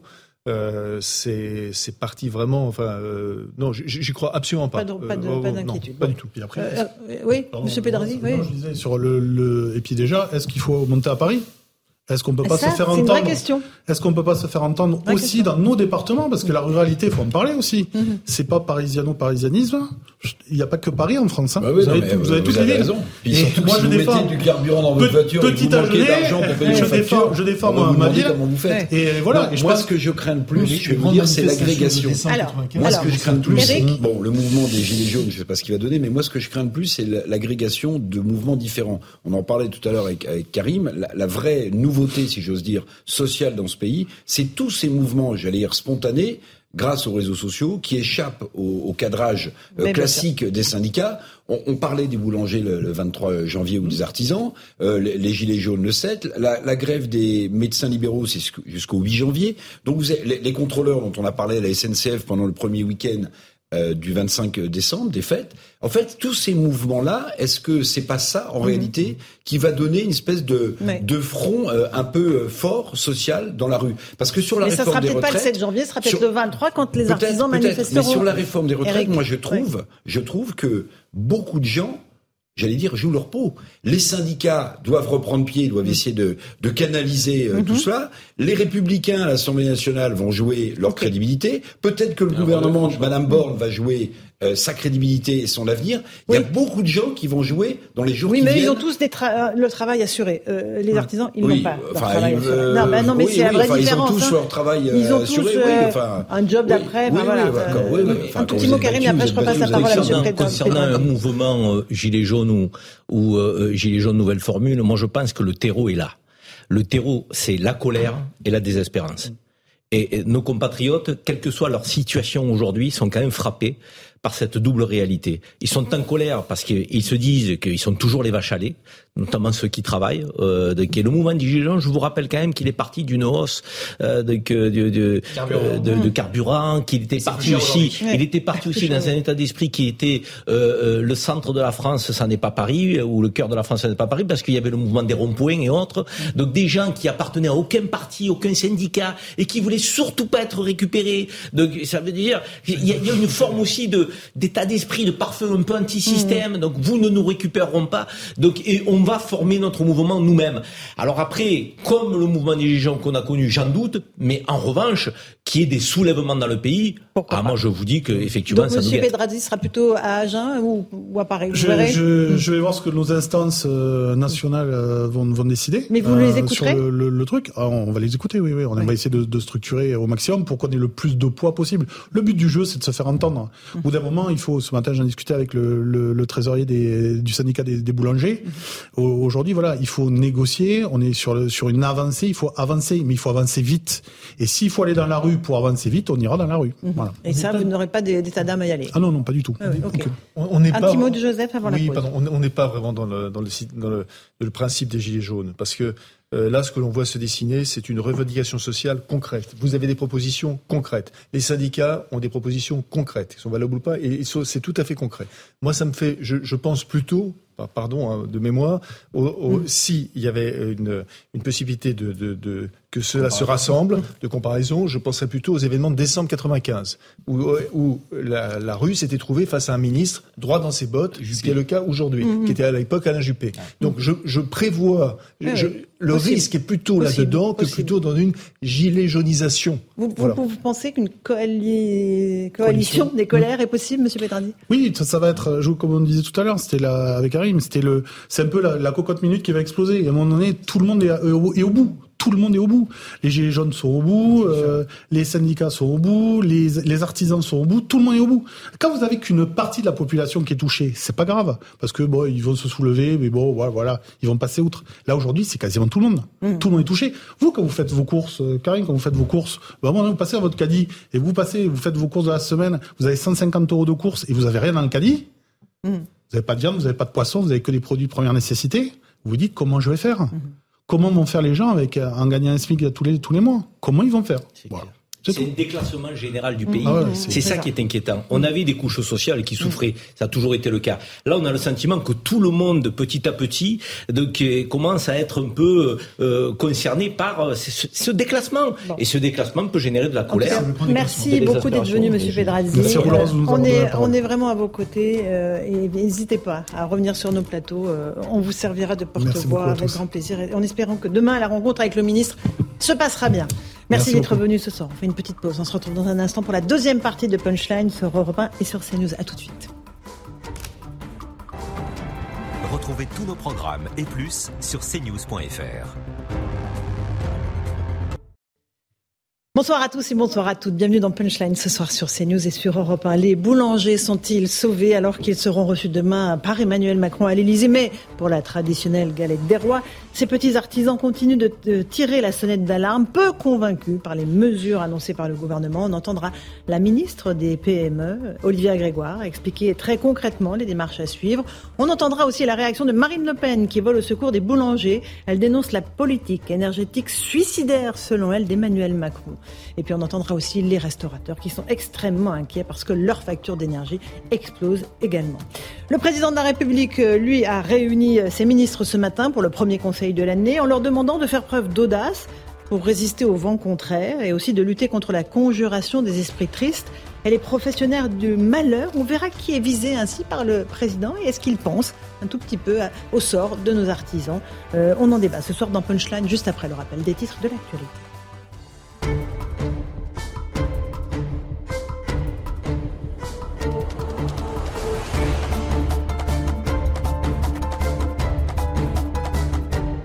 Il est pile 18h, bienvenue si vous nous rejoignez à l'instant sur Europe 1 et sur CNews. Le gouvernement a donc fait sa rentrée aujourd'hui. Après le traditionnel petit déjeuner Place Beauvau, l'équipe d'Elisabeth Borne était attendue à l'Elysée pour le premier conseil des ministres de l'année. Parmi les sujets abordés, bien sûr, celui de l'énergie.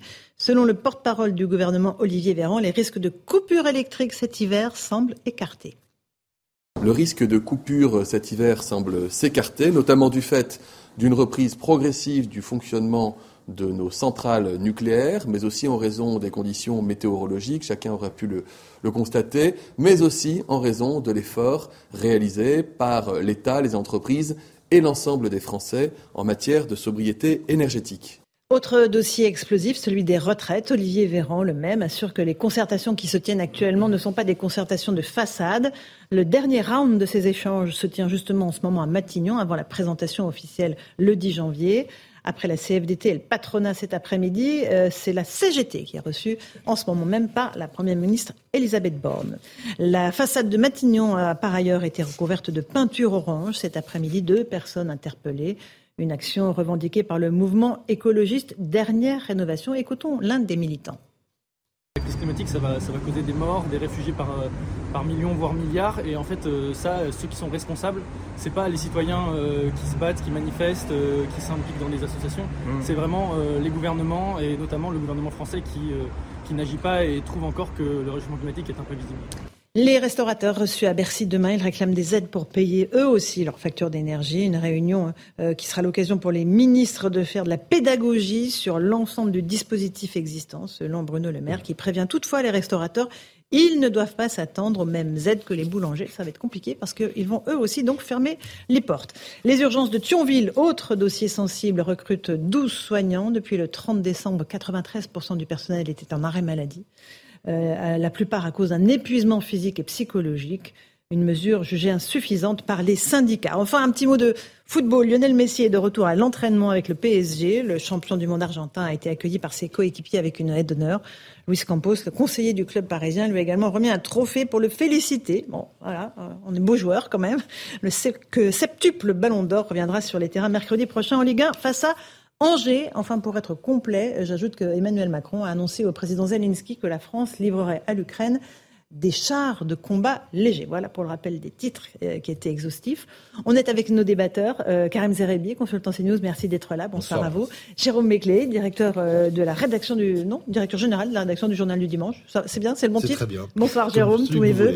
Marc Toitier, économiste. Bonsoir, Marc, auteur de Reset 2, Le Monde d'après. Bienvenue dans Le Monde d'après. Oui, on y est dans Le Monde d'après. Il n'est pas drôle, hein. il est un petit peu gris, Le Monde d'après. oui, enfin, il y a quand même de l'espoir dans le livre. C'est le plus important, c'est qu'on peut s'en sortir malgré tout. Mais dans la vraie vie, on va voir. Dans la vraie vie, c'est compliqué. Eric Revel, journaliste, merci beaucoup. On fait le point, si vous le voulez bien, sur ce qui s'est passé autour des boulangers. Ça s'est beaucoup activé depuis deux jours. Le gouvernement a visiblement eu une illumination. Il faut peut-être sauver nos boulangers, 33 000 boulangers en France. Euh, est-ce que les mesures annoncées sont suffisantes? Explication de Jeanne Cancard. Le gouvernement l'assure, il ne lâchera pas les boulangers. Pour soutenir cette profession fortement touchée par l'augmentation des coûts de l'énergie, Olivier Véran, le porte-parole du gouvernement, a présenté ce mercredi matin une mesure unique. Les artisans qui ne pourraient pas faire face à une hausse du prix de l'électricité pourront, et c'est tout à fait exceptionnel, signer un nouveau contrat avec leurs fournisseurs d'électricité, puisque les prix de l'électricité ont désormais baissé depuis plusieurs semaines. Cette mesure exceptionnelle vient s'ajouter à celle déjà existante, mais encore trop méconnue selon Bruno Le Maire. Tout d'abord, il y a les guichets d'aide au paiement des factures de gaz et d'électricité. Les boulangers peuvent également bénéficier de l'amortisseur électricité visant à faire baisser leurs factures de 20% en moyenne. Enfin, les entreprises ont aussi la possibilité de demander de reporter le paiement des charges sociales et fiscales. Pour qu'aucun des boulangers ne soit délaissé, Olivier Grégoire, ministre délégué chargé des PME, annonce un dispositif spécial. Nous avons activé dans chaque préfecture un point d'accueil pour les boulangers pour qu'ils puissent voir à quoi ils ont droit et si ça ne suffit pas, comment on étale et si ça ne suffit pas, qu'est-ce qu'on peut faire de plus. Mais pour ce boulanger, ces aides ne suffiront pas à survivre. Aujourd'hui, ces mesurettes qu'on est en train de donner, c'est des pansements euh, mis pas pour euh, pas pour sauver le soldat, mais juste pour lui donner l'espoir qu'il va peut-être être sauvé. Au total, 12 milliards d'euros sont sur la table pour tenter d'accompagner les PME en France. Marc Toiti, est-ce qu'on est au bord euh, du gouffre pour les artisans, les petits artisans? Je pense aux boulangers, je pense aussi aux restaurateurs, je pense aux charcutiers, aux bouchers, aux fromagers. C'est ça le problème, c'est que tout le monde est, est concerné. Est-ce qu'on peut avoir une vague de fermeture? Bah, malheureusement oui, c'est-à-dire qu'on a aujourd'hui une situation déjà donc de flambée des cours des matières premières au sens large, parce qu'il n'y a pas que l'énergie. Hein. On parle surtout d'énergie, mais également l'ensemble des matières premières qui a, qui a flambé. Il y a également donc une inflation qui est toujours forte, donc la consommation qui baisse. Donc c'est-à-dire il y a moins également de demandes qui s'adressent. Donc voilà, les, les, les, charges augmentent, les recettes baissent. Bon, bah, clairement, on a une, une réduction de, assez forte de l'activité. Et puis surtout, n'oublions pas, pendant le coronavirus, comme on a aidé un petit peu tout le monde à distribuer de façon très large, il y a eu une très forte baisse des faillites d'entreprises. On n'a jamais eu aussi peu de faillites d'entreprises en France, alors qu'on a eu la plus grave récession en 2020. Donc maintenant, ces faillites vont arriver. On ne peut pas comme ça euh, éviter l'inévitable. Donc ce qui veut dire qu'il risque d'avoir une vague de faillites. D'ores et déjà, les euh, quelle amplitude, quelle amplitude? Bah, On parle de milliers, sont déjà de milliers? au, troisième trimestre, mais sur une augmentation de l'ordre de 70%. Alors c'est vrai qu'on démarre de, on démarre de bas, mais ça va générer un effet d'entraînement sur l'ensemble je dirais, de l'économie. Et là, le problème, c'est que ben, on fait une fois, on, réagit, le gouvernement veut agir, une fois que le mal est fait. Donc on, distribue mm. les chèques. Je sais pas pourquoi on va s'arrêter au boulanger. Il faut, on est tous artisans. Bah, les hein. restaurateurs. Euh, bah oui, mais euh, globalement, c'est là la grande difficulté, c'est qu'aujourd'hui, une fois que vous avez réouvert effectivement cette, boîte de Pandore, ce quoi qu'il en coûte qui revient. La grande différence, c'est que jusqu'à présent, quoi qu'il en coûte, il ne coûtait rien parce que la dette publique avait des taux d'intérêt de 0%. Donc quand l'État s'endettait, je vous rappelle quand même les chiffres, hein, plus de 580 milliards d'euros d'augmentation de la dette publique en deux ans, mais ça coûtait pas grand-chose parce qu'on avait taux d'intérêt à zéro. Maintenant que les taux d'intérêt ont augmenté, on est à plus de 3%. Là, ça coûte extrêmement cher. Mm, mm. D'ores et déjà, la facture supplémentaire pour l'État français, c'est 120 milliards d'euros. Et ne l'oublions pas, qui va payer in fine c'est le contribuable. Non, mais si on casse les petites entreprises, ça, ça ira pas mieux, hein, je crois. Ah bah, c'est pour ça qu'il faut réagir en amont. Il faut réagir en amont. C'était un peu plus tôt qu'il fallait y penser. Et voilà, exactement. Il n'y a pas de bonne solution. Je ne nie pas que pour certains artisans et les boulangers au premier rang, euh, il faille une aide particulière parce que quand vous avez des coûts d'énergie, donc tout simplement faire chauffer votre pain, le faire cuire, mmh. euh, euh, si ça, ça, vous oblige à augmenter le prix de la baguette de 30, 40, 50%, voire de doubler, c'est intenable, il faut faire quelque chose. Simplement, on crée un dangereux précédent. Pourquoi est-ce que, vous l'avez dit, les bouchers, les charcutiers, les poissonniers, les restaurateurs vont pas frapper à la porte de Bercy pour dire « et moi? Bah si ils vont le faire. ils vont le faire. ça va être très compliqué de dire oui, on l'a autorisé pour les boulangers, ah mais non, vous poissonniers, on vous le donne pas parce que c'est moindre que bon. Donc, je suis très inquiet euh, de l'automatisme et du, du, du, du, côté systématique mhm. euh, des demandes qui vont maintenant affluer sur le euh, bureau euh, de, du ministre de l'économie. Enfin, dernier point, les restaurateurs ont été très aidés pendant la crise Covid, on le sait. Ceux qui sont honnêtes vous disent qu'ils ont peut-être été trop aidés. Oui. On va dire une chose. Mais là, ils sont vraiment dans la mouise. À Paris, on a vu qu'à la réouverture, beaucoup de restaurateurs ont refait euh, la décoration de leur restaurant. Oui, mais Paris n'est pas la France, mon cher Jérôme. J'ai bien dit à Paris. Donc certainement que la granularité de l'aide doit être revue un peu euh, à la baisse parce qu'il ne s'agit pas que ce soit un guichet automatique où j'ai un problème. Là, ils se prennent des factures d'électricité x 10, x 20 parfois. C'est monstrueux, Eric Ce que je trouve en, revanche très intéressant et intelligent, c'est de dire ils ont le droit de dénoncer leur, fournisseur d'électricité sans pénalité pour en prendre un autre. C'est vraiment sur le libéralisme, c'est vraiment faire jouer la concurrence et dire vous me proposez l'électricité à 100, votre voisin me propose à 80, je prends à 80 et tant pis pour Mais vous. ça, c'est que pour les boulangers pour l'instant. Eric pour un petit mot. Juste pour rafraîchir un peu le, et prolonger ce que disait Marc Toiti, le, le, chiffre qui avait été cité par le patron de la CPME, vous en souvenez, mon cher Marc, c'était 150 000 faillites euh, attendues potentielles. Donc 150 000 faillites sur euh, 580, 600 000 artisans, ça fait beaucoup de monde. Mais moi, je crains que le gouvernement soit dans une impasse totale en réalité. Je veux dire pourquoi? Ou dans, ou dans la seringue, c'est comme vous voulez, si mmh, vous bah, cette image-là. L'hôpital va pas mieux, donc. Euh, parce qu'en réalité, parce qu'en réalité, il y a ceux, et on entendait les témoignages à l'instant dans le reportage, il y a ceux qui considéreront, et c'est normal vu l'explosion des factures énergétiques, que ça ne sera pas suffisant. Et puis il y a tous ceux qui vont vouloir, et c'est normal, parmi les artisans en bénéficier, qui en bénéficieront ou qui n'en bénéficieront pas. Donc dans les deux cas de figure, ça ressemble beaucoup à une impasse. Le gouvernement paye une partie des factures, jusqu'à 40% pour les boulangers. Mmh. Et quand vos factures ont explosé, ça ne suffit pas à permettre euh, la pérennité de votre production. Mmh. Et puis il y a ceux qui vont réclamer, qui obtiendront ou qui n'obtiendront pas. Et si le gouvernement lâche, il est dans il est dans cette impasse à la ah fois économique eh et financière. Donc je suis un peu inquiet. je suis toujours surpris de voir le gouvernement réagir un peu, euh, une forme un peu d'état-pompier, quoi. Donc euh, quasiment jamais en anticipation. Or, la guerre en Ukraine, euh, elle a démarré en, février dernier, ça fera un an donc le mois prochain. On savait qu'on allait avoir une augmentation des prix de l'énergie, puisqu'on s'y préparait. Tout le monde nous disait que l'hiver allait être difficile et autres. Il n'y a, a, personne dans ces têtes bien pleines là autour du président de la République et la première ministre qui sont capables de dire ça va avoir un impact sur les factures de nos entreprises, de nos artisans, de notre tissu économique. Personne n'a été capable d'anticiper ça. Moi, je suis effaré de voir qu'on est toujours mmh. de que. Surtout, on n'a pas arrêté de leur dire. et puis, la hausse des prix énergétiques, c'est pas que la guerre en Ukraine. Il y a les feux et on a effectivement, c'est quand il y, a les, il y a les grandes flammes que tout le monde s'affole et dit ben voilà, on va faire 40%, mmh. on va faire ci, on va faire là, et on prend que des mesures qui sont des mesures, j'avais de dire presque euh, d'urgence. Or, il y a peut-être, parce que je parle sur le contrôle de Marc Toiti, quand on a un hmm. phénomène de crise comme ça, il y a quand même des gens qui s'enrichissent, Marc. Je veux pas, je veux pas, je, je veux pas faire les autres mais la TVA, ça hmm. rentre quand même dans les caisses de l'État. Il y en a un peu plus qu'à l'accoutumée. Les taxes sur l'énergie, il y en a un peu plus qu'à l'accoutumée. Tout ça peut pas être un peu redistribué dans une politique de trois tiers. Très bonne question. Un tiers pour le boulanger, un tiers pour l'État, un tiers pour le fournisseur. La réponse de Marc Toiti, ce sera juste après la pause. À tout de suite sur Europe 1 et sur CNews dans Punchline.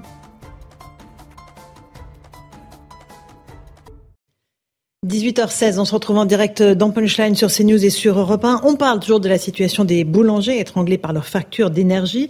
Marine Le Pen a demandé à ce que euh, sorte du système euh, européen d'électricité. C'est vraiment une demande répétée. On va écouter euh, l'ancienne patronne du Rassemblement national dans un instant. Mais d'abord, la réponse d'Olivia Grégoire, chargée des PME, ministre chargée des PME. Elle dit non, c'est pas possible, on peut pas sortir. Et puis en plus, l'énergie allemande, elle nous a bien rendu service cet hiver. Écoutez Olivia Grégoire ce matin sur CNews. C'est pas un problème de courage. Si on a bien qui a du courage avec les Allemands, c'est Emmanuel Macron et c'est Bruno Le Maire. C'est un problème qu'on doit être 27 à faire bouger un marché avec des pays qui n'ont pas exactement les mêmes rapports que nous à l'énergie. Nous, on a nos avantages, les Allemands ont leurs avantages, et donc c'est pas si simple que ça.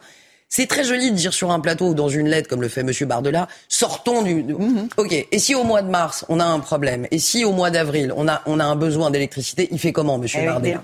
Voilà, alors là, euh, c'est la réponse du berger à la bergère. Marc Toiti, on va écouter Marine Le Pen dans un instant. Je pense que l'enjeu, c'est pas de sortir, c'est de renégocier, parce qu'aujourd'hui, en fait, c'est très clair. On a effectivement un coût de l'énergie électrique, hein, de l'électricité donc nucléaire, qui effectivement qui est relativement faible en France, mais comme ce coût est indexé sur le prix du gaz, qui lui a complètement flambé à cause effectivement, mm. notamment des Allemands, qui été extrêmement dépendants du gaz russe, 60% du gaz allemand venait euh, de Russie, donc le prix de l'électricité suit les prix du gaz. Donc c'est ça qu'il faut aujourd'hui casser, ce qu'ont fait par exemple les Espagnols. Donc bien sûr il faut pas comme ça euh, tout casser et on, sort euh, mm. complètement de l'énergie européenne, mais il faut renégocier effectivement ces contrats et parallèlement aujourd'hui, et là où je pense qu'il faut appeler l'ensemble des boulons et autres euh, artisans à renégocier leurs contrats parce que depuis quelques jours, les prix du gaz sont en train de baisser. Mhm. Donc là aujourd'hui effectivement, les distributeurs, c'est eux qui prennent une marge énorme effectivement parce que le coût est très faible et sur les marchés les prix ont flambé. Donc voilà, c'est cet écart qui fait euh, gagner de l'argent de façon on va dire injuste entre guillemets. Donc aujourd'hui, et ça c'est très important, il faut permettre à tous les artisans de renégocier à la baisse parce que justement les prix du gaz sont en train de baisser aujourd'hui, ce qui fera baisser justement la facture et, donc limitera l'inflation. Pas les boulangers, tout le monde bien sûr. Mais, mais, les restaurants et l'ensemble, les industriels également. Bah On voit bien aujourd'hui qu'on arrête de produire certaines industries arrêtent de produire parce que justement bah, elles, elles ont par exemple, mais ils ont des contrats négociés à l'année. Mhm. Et donc là, aujourd'hui, jusqu'à l'année dernière, on avait des contrats de 2021. Donc c'était les prix d'énergie 2021. À partir d'aujourd'hui, on a les contrats 2022 mhm. avec la flambée des cours. Donc aujourd'hui, il faut renégocier pour intégrer justement la baisse des cours. Parce que sinon, c'est trop facile. Quand ça monte, eh ben, les distributeurs en profitent. Puis quand ça baisse, ils en profitent également. Donc non, il faut permettre à tout le monde de renégocier, pas seulement les boulangers. Et là, ça permettra justement de donner au moins un bol d'air. Et, d'avoir un, juste prix, entre guillemets. un petit mot carré, mais on écoute Marine Le Pen pour qu'il éclaire un peu ce qui nous écoute. Euh, ce mécanisme européen de l'énergie, est-ce qu'il favorise quand même particulièrement et principalement les Allemands?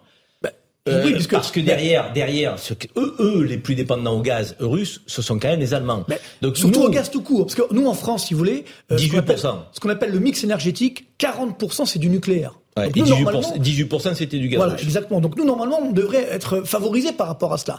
Alors que les Allemands, comme ils ont abandonné complètement le nucléaire, eux, ben, évidemment, le nucléaire est tombé euh, pas à zéro, mais, mais quasiment. si nous n'étions pas dans ce mécanisme européen d'énergie, et si nous n'avions pas une électricité indexée sur le gaz, pour autant, on a importé l'équivalent de 10 réacteurs nucléaires, donc en, en, gaz. Ah ben, donc ça veut dire que, est-ce que ça nous aurait coûté plus cher bah, on n'aurait pas un coût zéro, mais simplement, effectivement, on aurait réduit cette facture énergétique, mmh. puisque le prix de l'électricité n'aurait pas été indexé au gaz, et donc on aurait payé. Donc on n'est pas gagnant d'être dans ce conglomérat ah bah dans, dans, la situation actuelle, non. Le problème, c'est qu'aujourd'hui, l'Allemagne nous dit oui, mais si jamais vous payez le prix de l'électricité euh, normal entre guillemets, vous allez avoir un avantage concurrentiel par rapport à nous. Mmh. Mais encore une fois, c'était une volonté politique de l'Allemagne d'arrêter le nucléaire, et nous on a failli le faire. Heureusement qu'on l'a évité. Mais ce qui fait que aujourd'hui, c'est l'Allemagne qui est extrêmement dépendante du gaz, pas que du gaz russe, mais du gaz au sens large, mmh. parce qu'elle a beaucoup compté sur les énergies renouvelables, mais ça ne suffit pas pour compenser le nucléaire. Et donc c'est ce qui fait que euh, euh, l'Allemagne aujourd'hui met l'ensemble de l'Europe dans une situation compliquée. Jérôme Begley. Quand vous écoutez Loïc Le Floch-Prigent, ancien patron de GDF, mhm. ou euh, Henri Proglio, ancien patron d'EDF, il vous explique que depuis 20 ans, le projet de l'Allemagne, c'est de casser EDF. Alors, ils le disent avec des mots différents, mais leur constat est exactement le, même. Jean le dit comme vous. Exactement. Et ils le disent. Ils, ils ont d'ailleurs les mêmes exemples. Un, on impose à EDF, par exemple, des prix sociaux d'électricité sauf que ça ne tient pas compte du coût de la fabrication de celle-ci. On leur impose d'acheter de l'électricité dite propre à des producteurs indépendants parce que EDF écraserait le marché, pas seulement en France, mais au Benelux, en Allemagne, etc. Et ils l'achètent avec des coûts très chers. Donc ils sont obligés d'acheter à des concurrents de l'énergie chère et de la vendre pas chère. Face à cela, vous avez l'Allemagne, hein. qui est une énorme consommatrice d'électricité, qui dit, mais, oui, mais les prix d'EDF, ça, ne me convient pas. Donc ils ont aussi demandé à EDF, par exemple, si on a arrêté la centrale de Fessenheim, c'est aussi parce que c'était la plus proche de l'Allemagne. Madame Merkel disait s'il y a un problème, ça va être autant pour nous que pour vous. Donc, donc, à force de donner des gages à l'Allemagne, à force de dire effectivement EDF est peut-être une distorsion de concurrence, alors que l'Allemagne n'a jamais de distorsion de concurrence dans aucune des industries, comme chacun le sait. Euh, on a fini par affaiblir notre joyau national, qui produit une électricité sûre, pas chère, euh, euh, distribuée en plus à l'Europe entière, et on se retrouve devant ces conditions-là aujourd'hui. Donc c'est vrai qu'il faudrait qu'on revoie nos conditions de discussion et de fabrication du prix de l'électricité. Vous demandez à des gens à Bercy ou à Bruxelles de vous expliquer comment est fabriqué le prix de l'énergie. C'est un algorithme incompréhensible. Même ces concepteurs, même ceux qui sont censés vous l'expliquer, vous disent on ne sait pas. C'est une obscure boîte, je crois, au Luxembourg, qui nous explique que ben, euh, pour le mois ce sera tant, mais on ne sait pas d'où ça vient, etc. Non. Alors, ce qu'a fait ce qu'a fait l'Espagne, c'est qu'elle est sortie carrément. Oui. Du, de, du, elle n'est pas exactement dans la même situation. On pourrait en tout cas hein. dire, écoutez, le Portugal. Portugal, pareil, on pourrait hein. dire s'en sortir, on pourrait peser plus dans la discussion, disons l'Allemagne. Vous allez faire un effort, nous on en fait un aussi, mais il n'y a pas de raison que nous soyons ceux qui produisons l'électricité la moins chère, la vendions le moins cher, et puis dès l'instant où il y a une crise, tout d'un coup, euh, euh, c'est sur nous que pèsent les obligations légales, industrielles, contractuelles les plus euh, mm. intenses. C'est ce que le gouvernement dit vouloir faire, réformer le. Oui, mais ils disent que ça prend du temps. ça prend du temps. Juste sur EDF, quand même, c'est pas uniquement à cause d'Allemagne, c'est quand même une volonté malheureusement politique française où on a sacrifié ce qui était un joyau, vous l'avez bien dit. EDF, hein, oui. par l'Allemagne. Je, je rappelle quand on a introduit en gros effectivement EDF, il y avait un, des perspectives formidables, mais comme le politique et a continué de se mêler, a fait des erreurs stratégiques, on paye aujourd'hui, EDF paye ses erreurs stratégiques. Donc c'est pas uniquement à cause d'Allemagne, c'est nous. Hein, faut pas se. L'autorité de régulation du nucléaire que nous avons fait ces erreurs stratégiques. Et mangée par des par des antinucléaires. C'est sûr que si vous mettez voilà. des, de, de, des syndicats des bouchers, des gens qui ne mangent pas de viande ou qui sont véganes, euh, ça vous allez vite avoir Alors, un problème. écoutez juste ce que demande Marine Le Pen, parce que c'est très clair, c'est très précis ce qu'elle demande. Réalisable ou pas, euh, je vous poserai la question après. Mais en tout cas, elle a, elle a souhaité, euh, elle, venir au secours euh, des boulangers. Écoutez-la. Depuis maintenant plus d'un an, le marché européen de l'électricité est hors contrôle, entraînant mois après mois une hausse considérable des factures énergétiques. Cette explosion du prix de l'électricité est insupportable pour toutes les entreprises qui doivent déjà faire face au poids des charges et à la baisse du pouvoir d'achat des Français.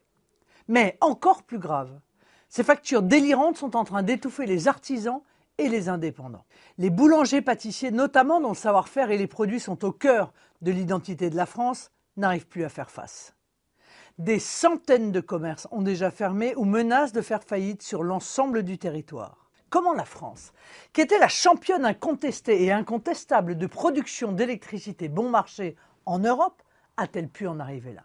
Une fois encore, cette situation n'est pas le fruit de la fatalité, mais bien celui des mauvais choix politiques du passé.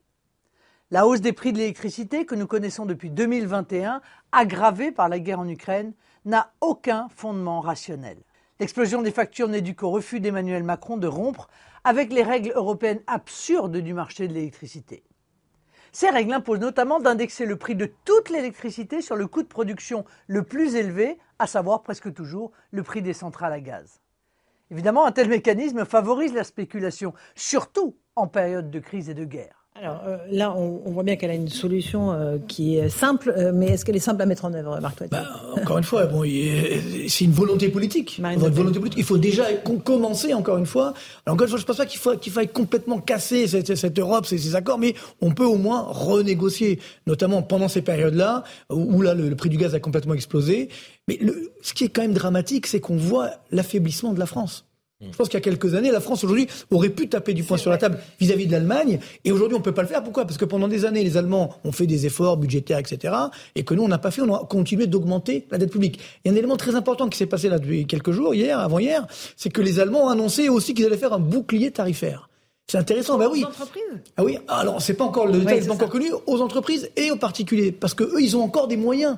Leur dette publique en Allemagne, elle est que à 70% du PIB. Oui. Nous, on est à quasiment 120%. Donc là, ils risquent d'avoir pour 2023 la croisée des chemins, entre guillemets, où l'inflation en France, elle va repartir à la hausse parce que justement, on n'a plus ces aides. Instant, alors que qu'en Allemagne, elle va, elle va, effectivement aller à la baisse. Donc c'est ça aujourd'hui qui, euh, qui risque de, encore une fois, de nous faire du mal dans la mesure où la France n'a plus son pouvoir de négociation vis-à-vis -vis de l'Allemagne. Pardonnez-moi, mais quand même, ceux que l'on traitait de souverainistes euh, il y a encore quelques années, euh, lorsqu'on critiquait l'Europe, euh, se rendent bien compte aujourd'hui euh, qu'il y a quand même une nécessité euh, à, à, rebattre un peu les cartes et à retourner la table parfois. Je veux dire, la faiblesse que nous avons aujourd'hui au, au sein de l'Union européenne, elle est caractérisée par tout ce que nous vivons euh, donc depuis plusieurs mois, voire plusieurs années. Je veux dire, c'est l'Allemagne qui, qui pose les règles du jeu. je, suis désolé, mais le rapport de force, hein. il est jamais à notre faveur. Mm. On nous a, on, nous a parfois, cher Marc, euh, taxé d'aider nos grandes entreprises publiques en nous parlant de, euh, de concurrence déloyale. Les Allemands aident leur industrie de, que quand ils en ont envie. Je suis désolé. Ah je veux dire, l'Allemagne se comporte comme les États-Unis, protectionniste, interventionniste dans l'économie, et voudrait que nous autres, donc, nous jouions que le jeu d'une de, d'une économie libérale, euh, sans régulation et sans aucune aide de notre pays. Si, si, si. Moi, je trouve qu'on est sur une Europe quand même qui n'est pas protectionniste, qui ne protège pas nos PME, de, qui met des règles de concurrence totalement déloyales donc vis-à-vis des autres continents. Je suis désolé, cette Europe, elle ne protège pas. Je suis d'accord que l'Europe fonctionne très mal. Ça, on est effectivement entièrement d'accord. Par contre, on peut pas dire que fonctionne au profit de l'Allemagne. les Allemands. Elle fonctionne au profit de l'Allemagne. On peut pas dire que la France est plus libérale que l'Allemagne. Loin s'en faut. Pourquoi les entreprises allemandes sont restées en Allemagne? Parce qu'il y avait effectivement d'abord, je dirais, une, une stratégie de maintenir l'industrie en Allemagne, alors que nous, on voulait une économie sans usine. Là aussi, un mauvais choix stratégique franco-français. C'est pas l'Allemagne qui nous a imposé ça. Et puis ensuite, l'Allemagne a réduit la pression fiscale sur les entreprises, a modernisé l'économie allemande, a modernisé le marché du travail, alors que nous, on l'a pas fait. Au contraire, on a continué d'augmenter les impôts, continué d'augmenter les dépenses publiques, marché du travail toujours très rigide. Voilà pourquoi on a désindustrialisé le pays. C'est pas à cause de l'Allemagne, c'est à cause de nous. Nous, nous, les Français, il faut pas se déculpabiliser. C'est notre vrai problème. Quand je dis nous les Français, c'est pas nous, bien sûr, c'est mmh. nos dirigeants, évidemment. Mmh. Donc c'est une, une erreur stratégique que nous avons fait, nous les Français, par rapport aux Allemands qui ont eu cette vision du monde. Le problème, c'est qu'aujourd'hui, on pourrait justement leur dire, bah maintenant, euh, on, on, a la, bonne énergie entre guillemets. Bah non, on est obligé de, de, de les suivre. vraiment l'impression de subir, mon cher Marc. oui, Sarkozy, Hollande, parce Macron, que justement, on n'a pas fait les mêmes résultats. Quoi, je veux dire, euh, euh, clairement, on est d'accord. Ben, la France au sein de l'Union européenne. Je veux mmh. dire, à un moment donné, on parle du couple franco-allemand. Il y a surtout l'Allemagne leader, donc nous derrière. Il a raison de pointer du doigt le fait que l'Allemagne a fait des noisettes et a gagné de l'argent, a gardé de l'argent pour l'hiver. Nous, on est très dépensiers depuis. Euh, 1974. Dernier budget en équilibre, c'est un budget bas. Voilà, 1974. Donc il y, y, a un vrai sujet là-dessus et, on peut pas se reprocher à l'Allemagne de dire écoutez, nous on s'est serré la ceinture, nous on a fait le plan Schroeder, euh, nous on a évité de dépenser l'argent à droite et à gauche, maintenant vous venez frapper à notre porte pour nous demander de donner un peu d'argent qu'on a économisé pour nos retraites, pour nos services publics, pour nos jeunes, pour... Euh, nos services publics ils sont en lambeau, hein. je sais pas où on a mis l'argent. Hein. Je suis... Excusez-moi, hein. éducation, justice, euh, sécurité, santé. on est à la rue complet. Hein. Vous savez que Donc, euh, je sais pas où était l'argent. Je suis en train de dire que là c'est des Allemands qui n'auraient pas, donné de l'argent, je parlais de l'Allemagne. Donc c'est exactement ce que j'étais en train de dire. Euh, L'Allemagne a gardé de l'argent pour ses services publics, pour mmh. son éducation, pour ses vieux, ah si je puis dire, pour sa recherche. Elle n'a pas envie de nous la donner à nous. Je les comprends. Absolument, vous les comprenez. Eric Revel, un tout petit mot avant le flash? Bah voilà. Merci, c'était très très passionnant comme intervention. Non, vous voulez rien bah, Si, si, je voulais vous dire plein de choses, mais euh, je voulais dire que euh, il est temps de taper du poing sur la table avec l'Allemagne. Il est temps de taper du poing sur la. Vraiment, vraiment. L'Allemagne nous fait aucun cadeau. Regardez tous les, les mmh. dossiers industriels sur lesquels l'Allemagne nous a plantés connaissez la formule, il n'y a pas euh, les, les, les, États n'ont pas d'amis, ils ont que des intérêts. Donc on a nos intérêts à défendre. L'Allemagne, c'est la théorie des avantages comparatifs de Ricardo, c'est-à-dire qu'eux, ils ont une industrie puissante, ils ont besoin d'énergie, ils ont tout fait pour casser l'énergie que nous on n'avait pas chère, parce qu'ils voulaient pas qu'un concurrent à leur porte, à leurs frontières, puissent développer une industrie si on avait du coût du travail plus bas. C'est ça la réalité. Donc si on tape pas du point, si on tape pas du point sur la table, bah, écoutez, ça continuera. Est-ce qu'on en a encore la capacité Bien sûr, ils achètent des avions Allez, 18h30, 18h30, le rappel des titres de l'actualité sur Europe 1 et sur CNews avec Michael Dos Santos.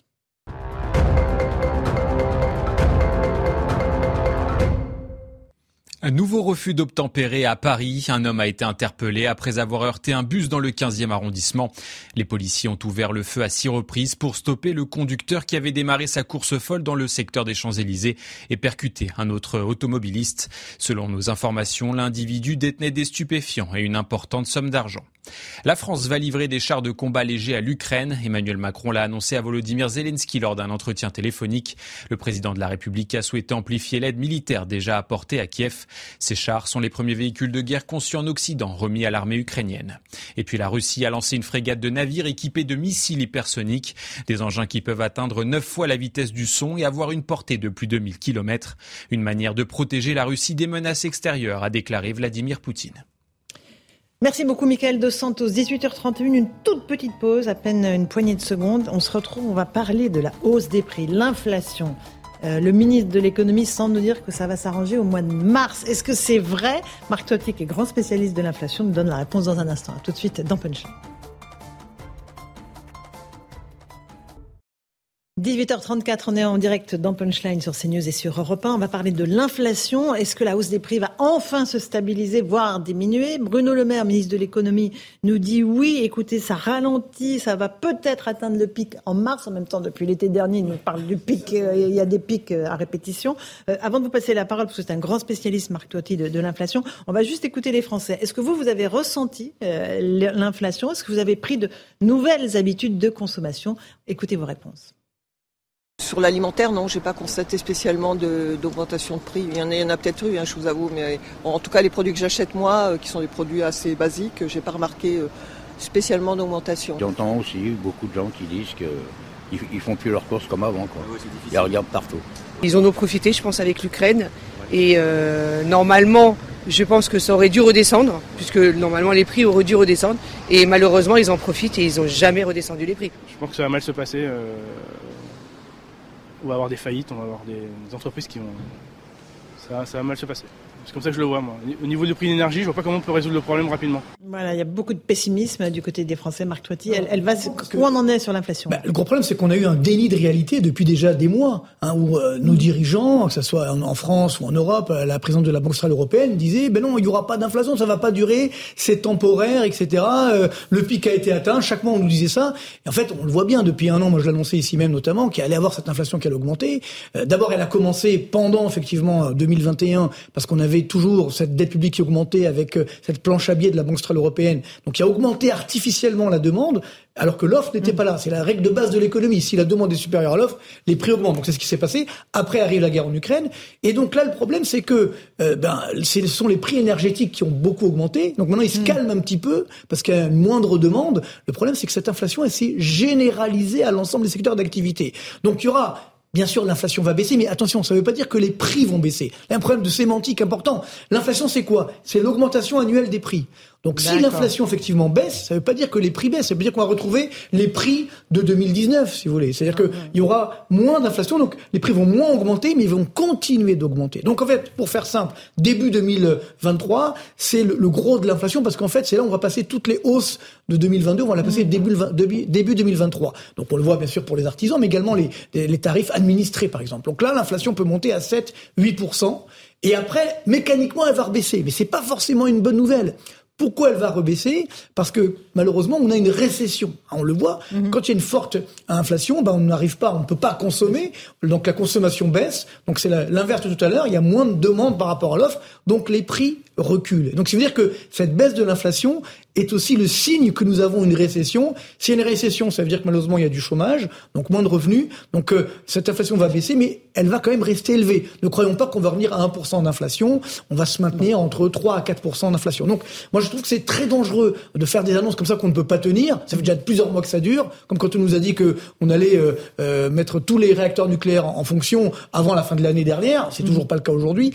Pareil sur l'inflation, il faut être très prudent. Et puis bien sûr, euh, demain, euh, s'il y a une nouvelle tension géopolitique euh, ici ou là, parce que c'est toujours un, risque potentiel, qu'est-ce qui se passe avec la Chine aujourd'hui? Si les, les, les, cas de Covid explosent en Chine et que la Chine referme, mais on va avoir de nouveau des pénuries. Et s'il y a des pénuries, eh bien là, à ce moment-là, les prix vont continuer d'augmenter. Donc malheureusement, j'aimerais annoncer le contraire, mais l'inflation certes va un petit peu reculer, elle va quand même rester élevée sur l'ensemble de 2023 l'ensemble de 2023. Tout à, partir de la mi-année, bon, on okay. vers 3-4% d'inflation, mais c'est quand même 3-4%. Vous avez prononcé un mot-clé, pénurie. Euh, Il y a des pénuries actuellement sur les médicaments. Et, tous ceux qui vont dans les pharmacies s'en rendent compte, notamment euh, ceux qui ont des enfants, sur le, le, le paracétamol pour enfants, c'est extrêmement compliqué.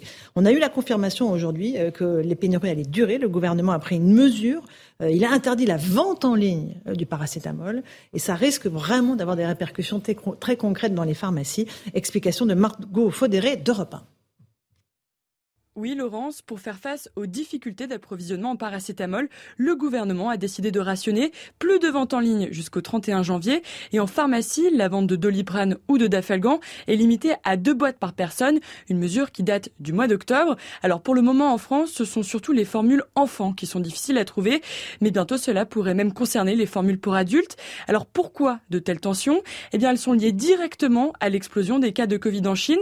Le pays a décidé d'interdire l'exportation de paracétamol paracétamol pour soigner sa population en priorité. Alors forcément, le produit n'arrive plus jusqu'à chez nous, sauf que la France ne peut pas prendre le relais puisqu'elle ne produit plus de paracétamol sur son sol. Un projet de relocalisation existe. Il doit voir le jour en Isère et produire 10 000 tonnes de paracétamol par an.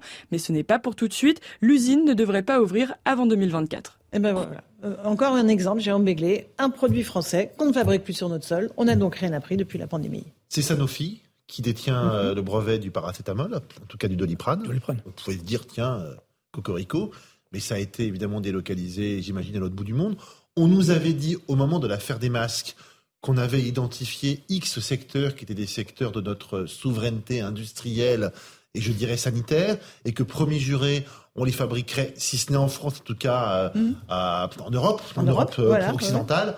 On n'apprend rien de nos, de nos, de nos mots, de nos, de nos erreurs. C'est ce que disait tout à l'heure Marc Toiti, c'est que effectivement, on fait des annonces, et puis un an, deux ans après, on est confronté à ce que devrait être la réalité de l'annonce ou le, la résolution du problème, eh ben non, on a encore un peu plus creusé notre déficit, notre perte et en tout cas là notre Bien sûr. Et là 2024 donc pour l'usine, c'est ça qui est inacceptable. de vue là, vraiment. Que, euh, encore une bah, fois, si vous avez mal à de 2024, c'est Il faut mieux attendre. Le coronavirus, c'est quand même bon l'épidémie, c'était quand même effectivement la pandémie, c'était effectivement 2020.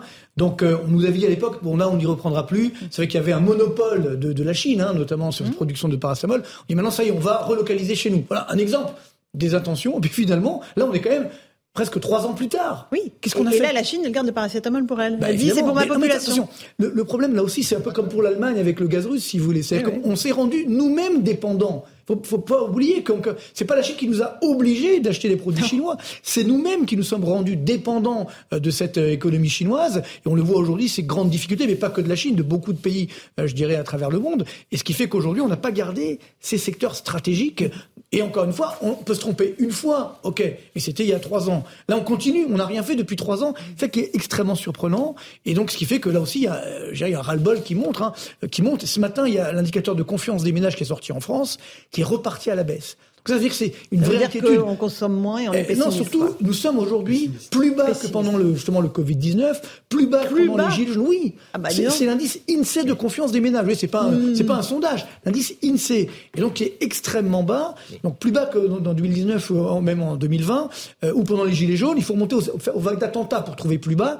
Et donc euh, il y a un problème. Donc ce qui fait qu'aujourd'hui il y a une tension qui, sociale qui est là, une tension sociétale. Et, quand on entend tout cela, quand on va ça peut paraître rien, mais voilà, on voit qu'il y a également des pénuries de paracétamol. On se dit, ça fait grogner. et puis ça fait déclassement, pays déclassé. Karim, on y revient. C'est hein. surprenant de voir euh, que cet indice de confiance et le niveau euh, très élevé euh, qui, qui, qui, qui l'a, qui, l'a, qui l'a atteint. Je veux dire, si on, on a, je dirais, un regard un peu général sur ce que traverse notre pays, qui aurait pu prédire une guerre sur le sol, sur le continent européen avant la guerre en Ukraine? Qui aurait pu prédire qu'on allait nous parler de coupures d'électricité au XXIe siècle dans notre grand et beau pays? Qui aurait pu prédire qu'on ait des boulangeries, je veux dire, que la denrée essentielle, le pain, qui est rentré au patrimoine immatériel de l'UNESCO, je veux dire, qui, est, qui est boulangerie qui allait fermer, des artisans qui allaient être dans une situation catastrophique?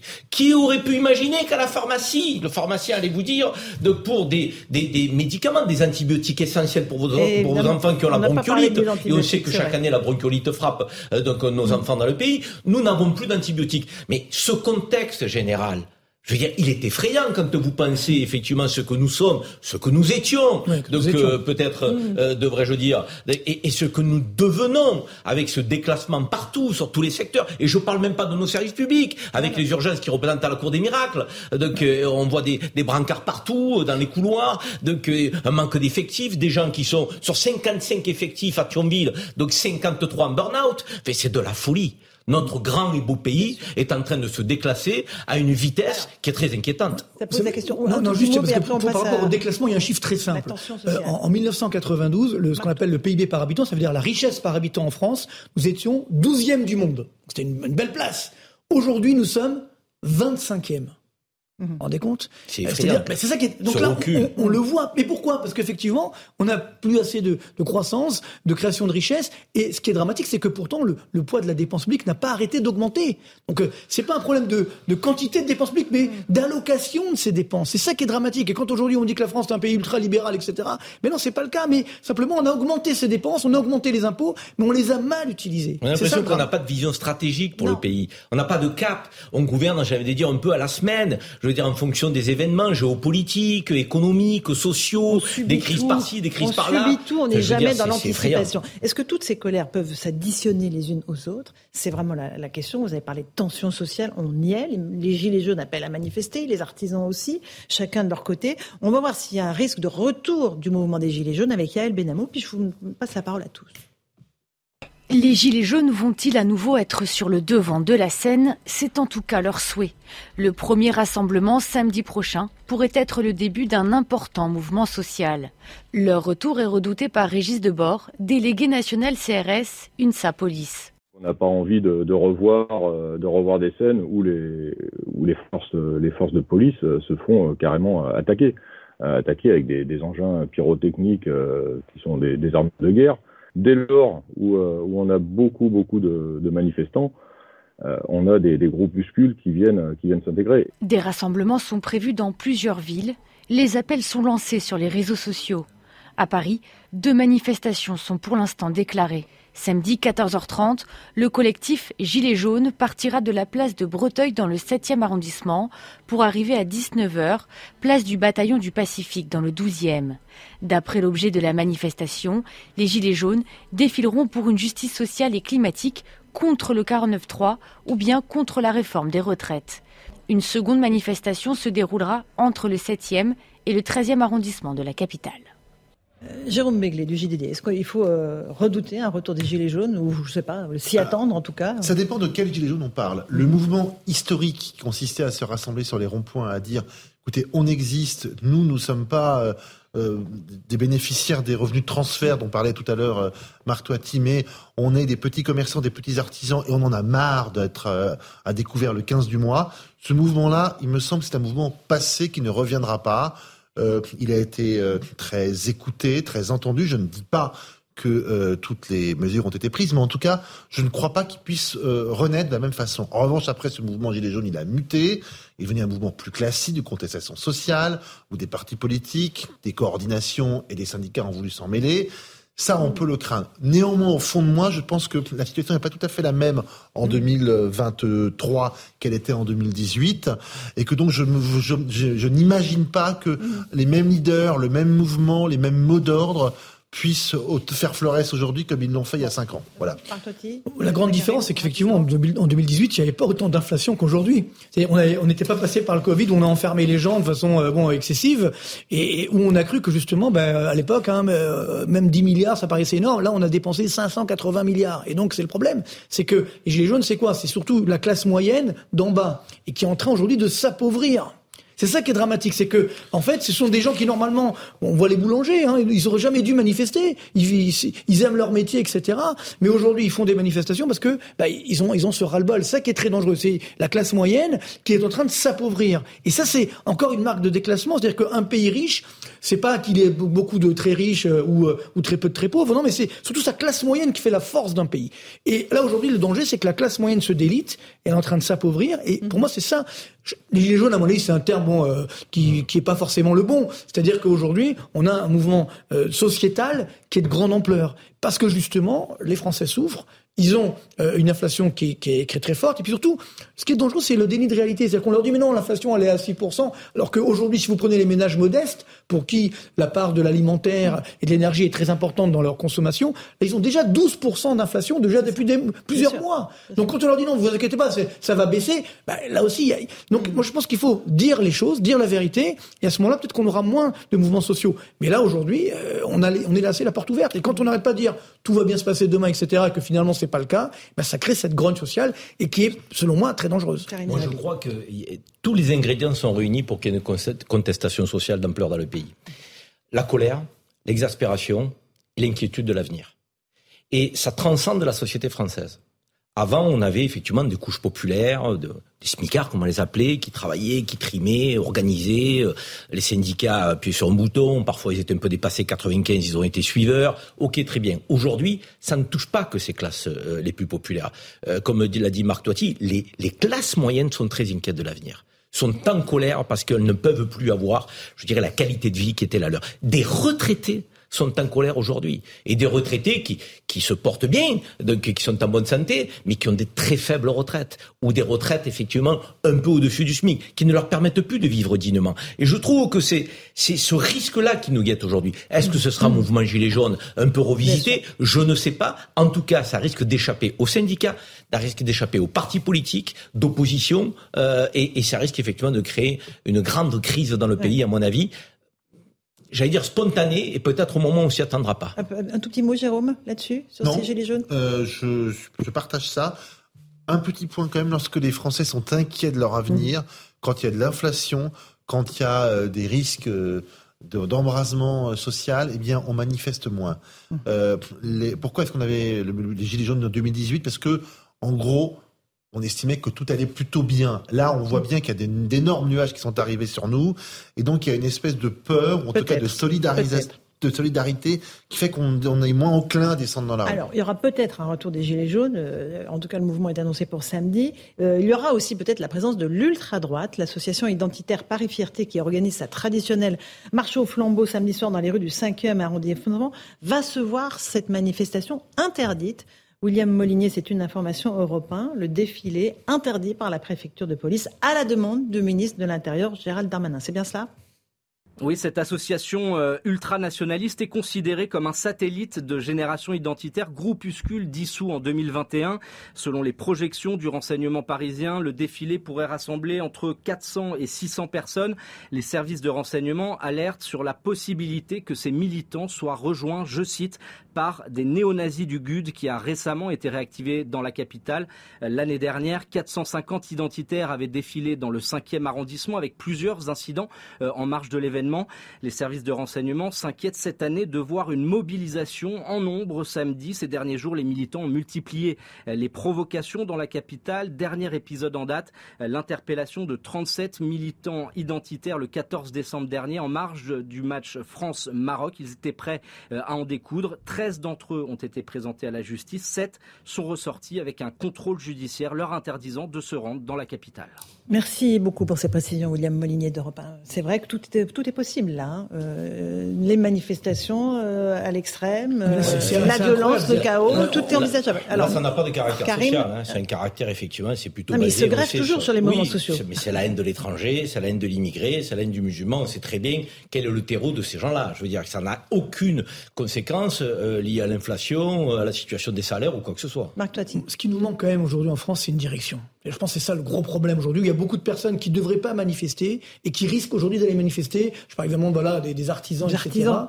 Euh, qui, qui encore une fois, je pense qu'ils aiment tous leur métier, mais aujourd'hui, ils sont pris complètement, je dirais, à la gorge et on ne fait pas vraiment attention à eux. Alors là, bon, ok, les boulangers, mais demain, d'autres ou pas. Et donc, c'est ça ce qui fait qu'il y a ce risque, je pense, sociétal qui est assez fort, mais on se dit quand même, encore une fois, c'est quand même incroyable que nous ayons encore à vivre ça en France. On se croirait dans les années 70. Euh, Vous voyez, c'est assez fou. Et, et, et n'oublions pas également un dernier point, c'est que on a le chômage qui recommence à augmenter.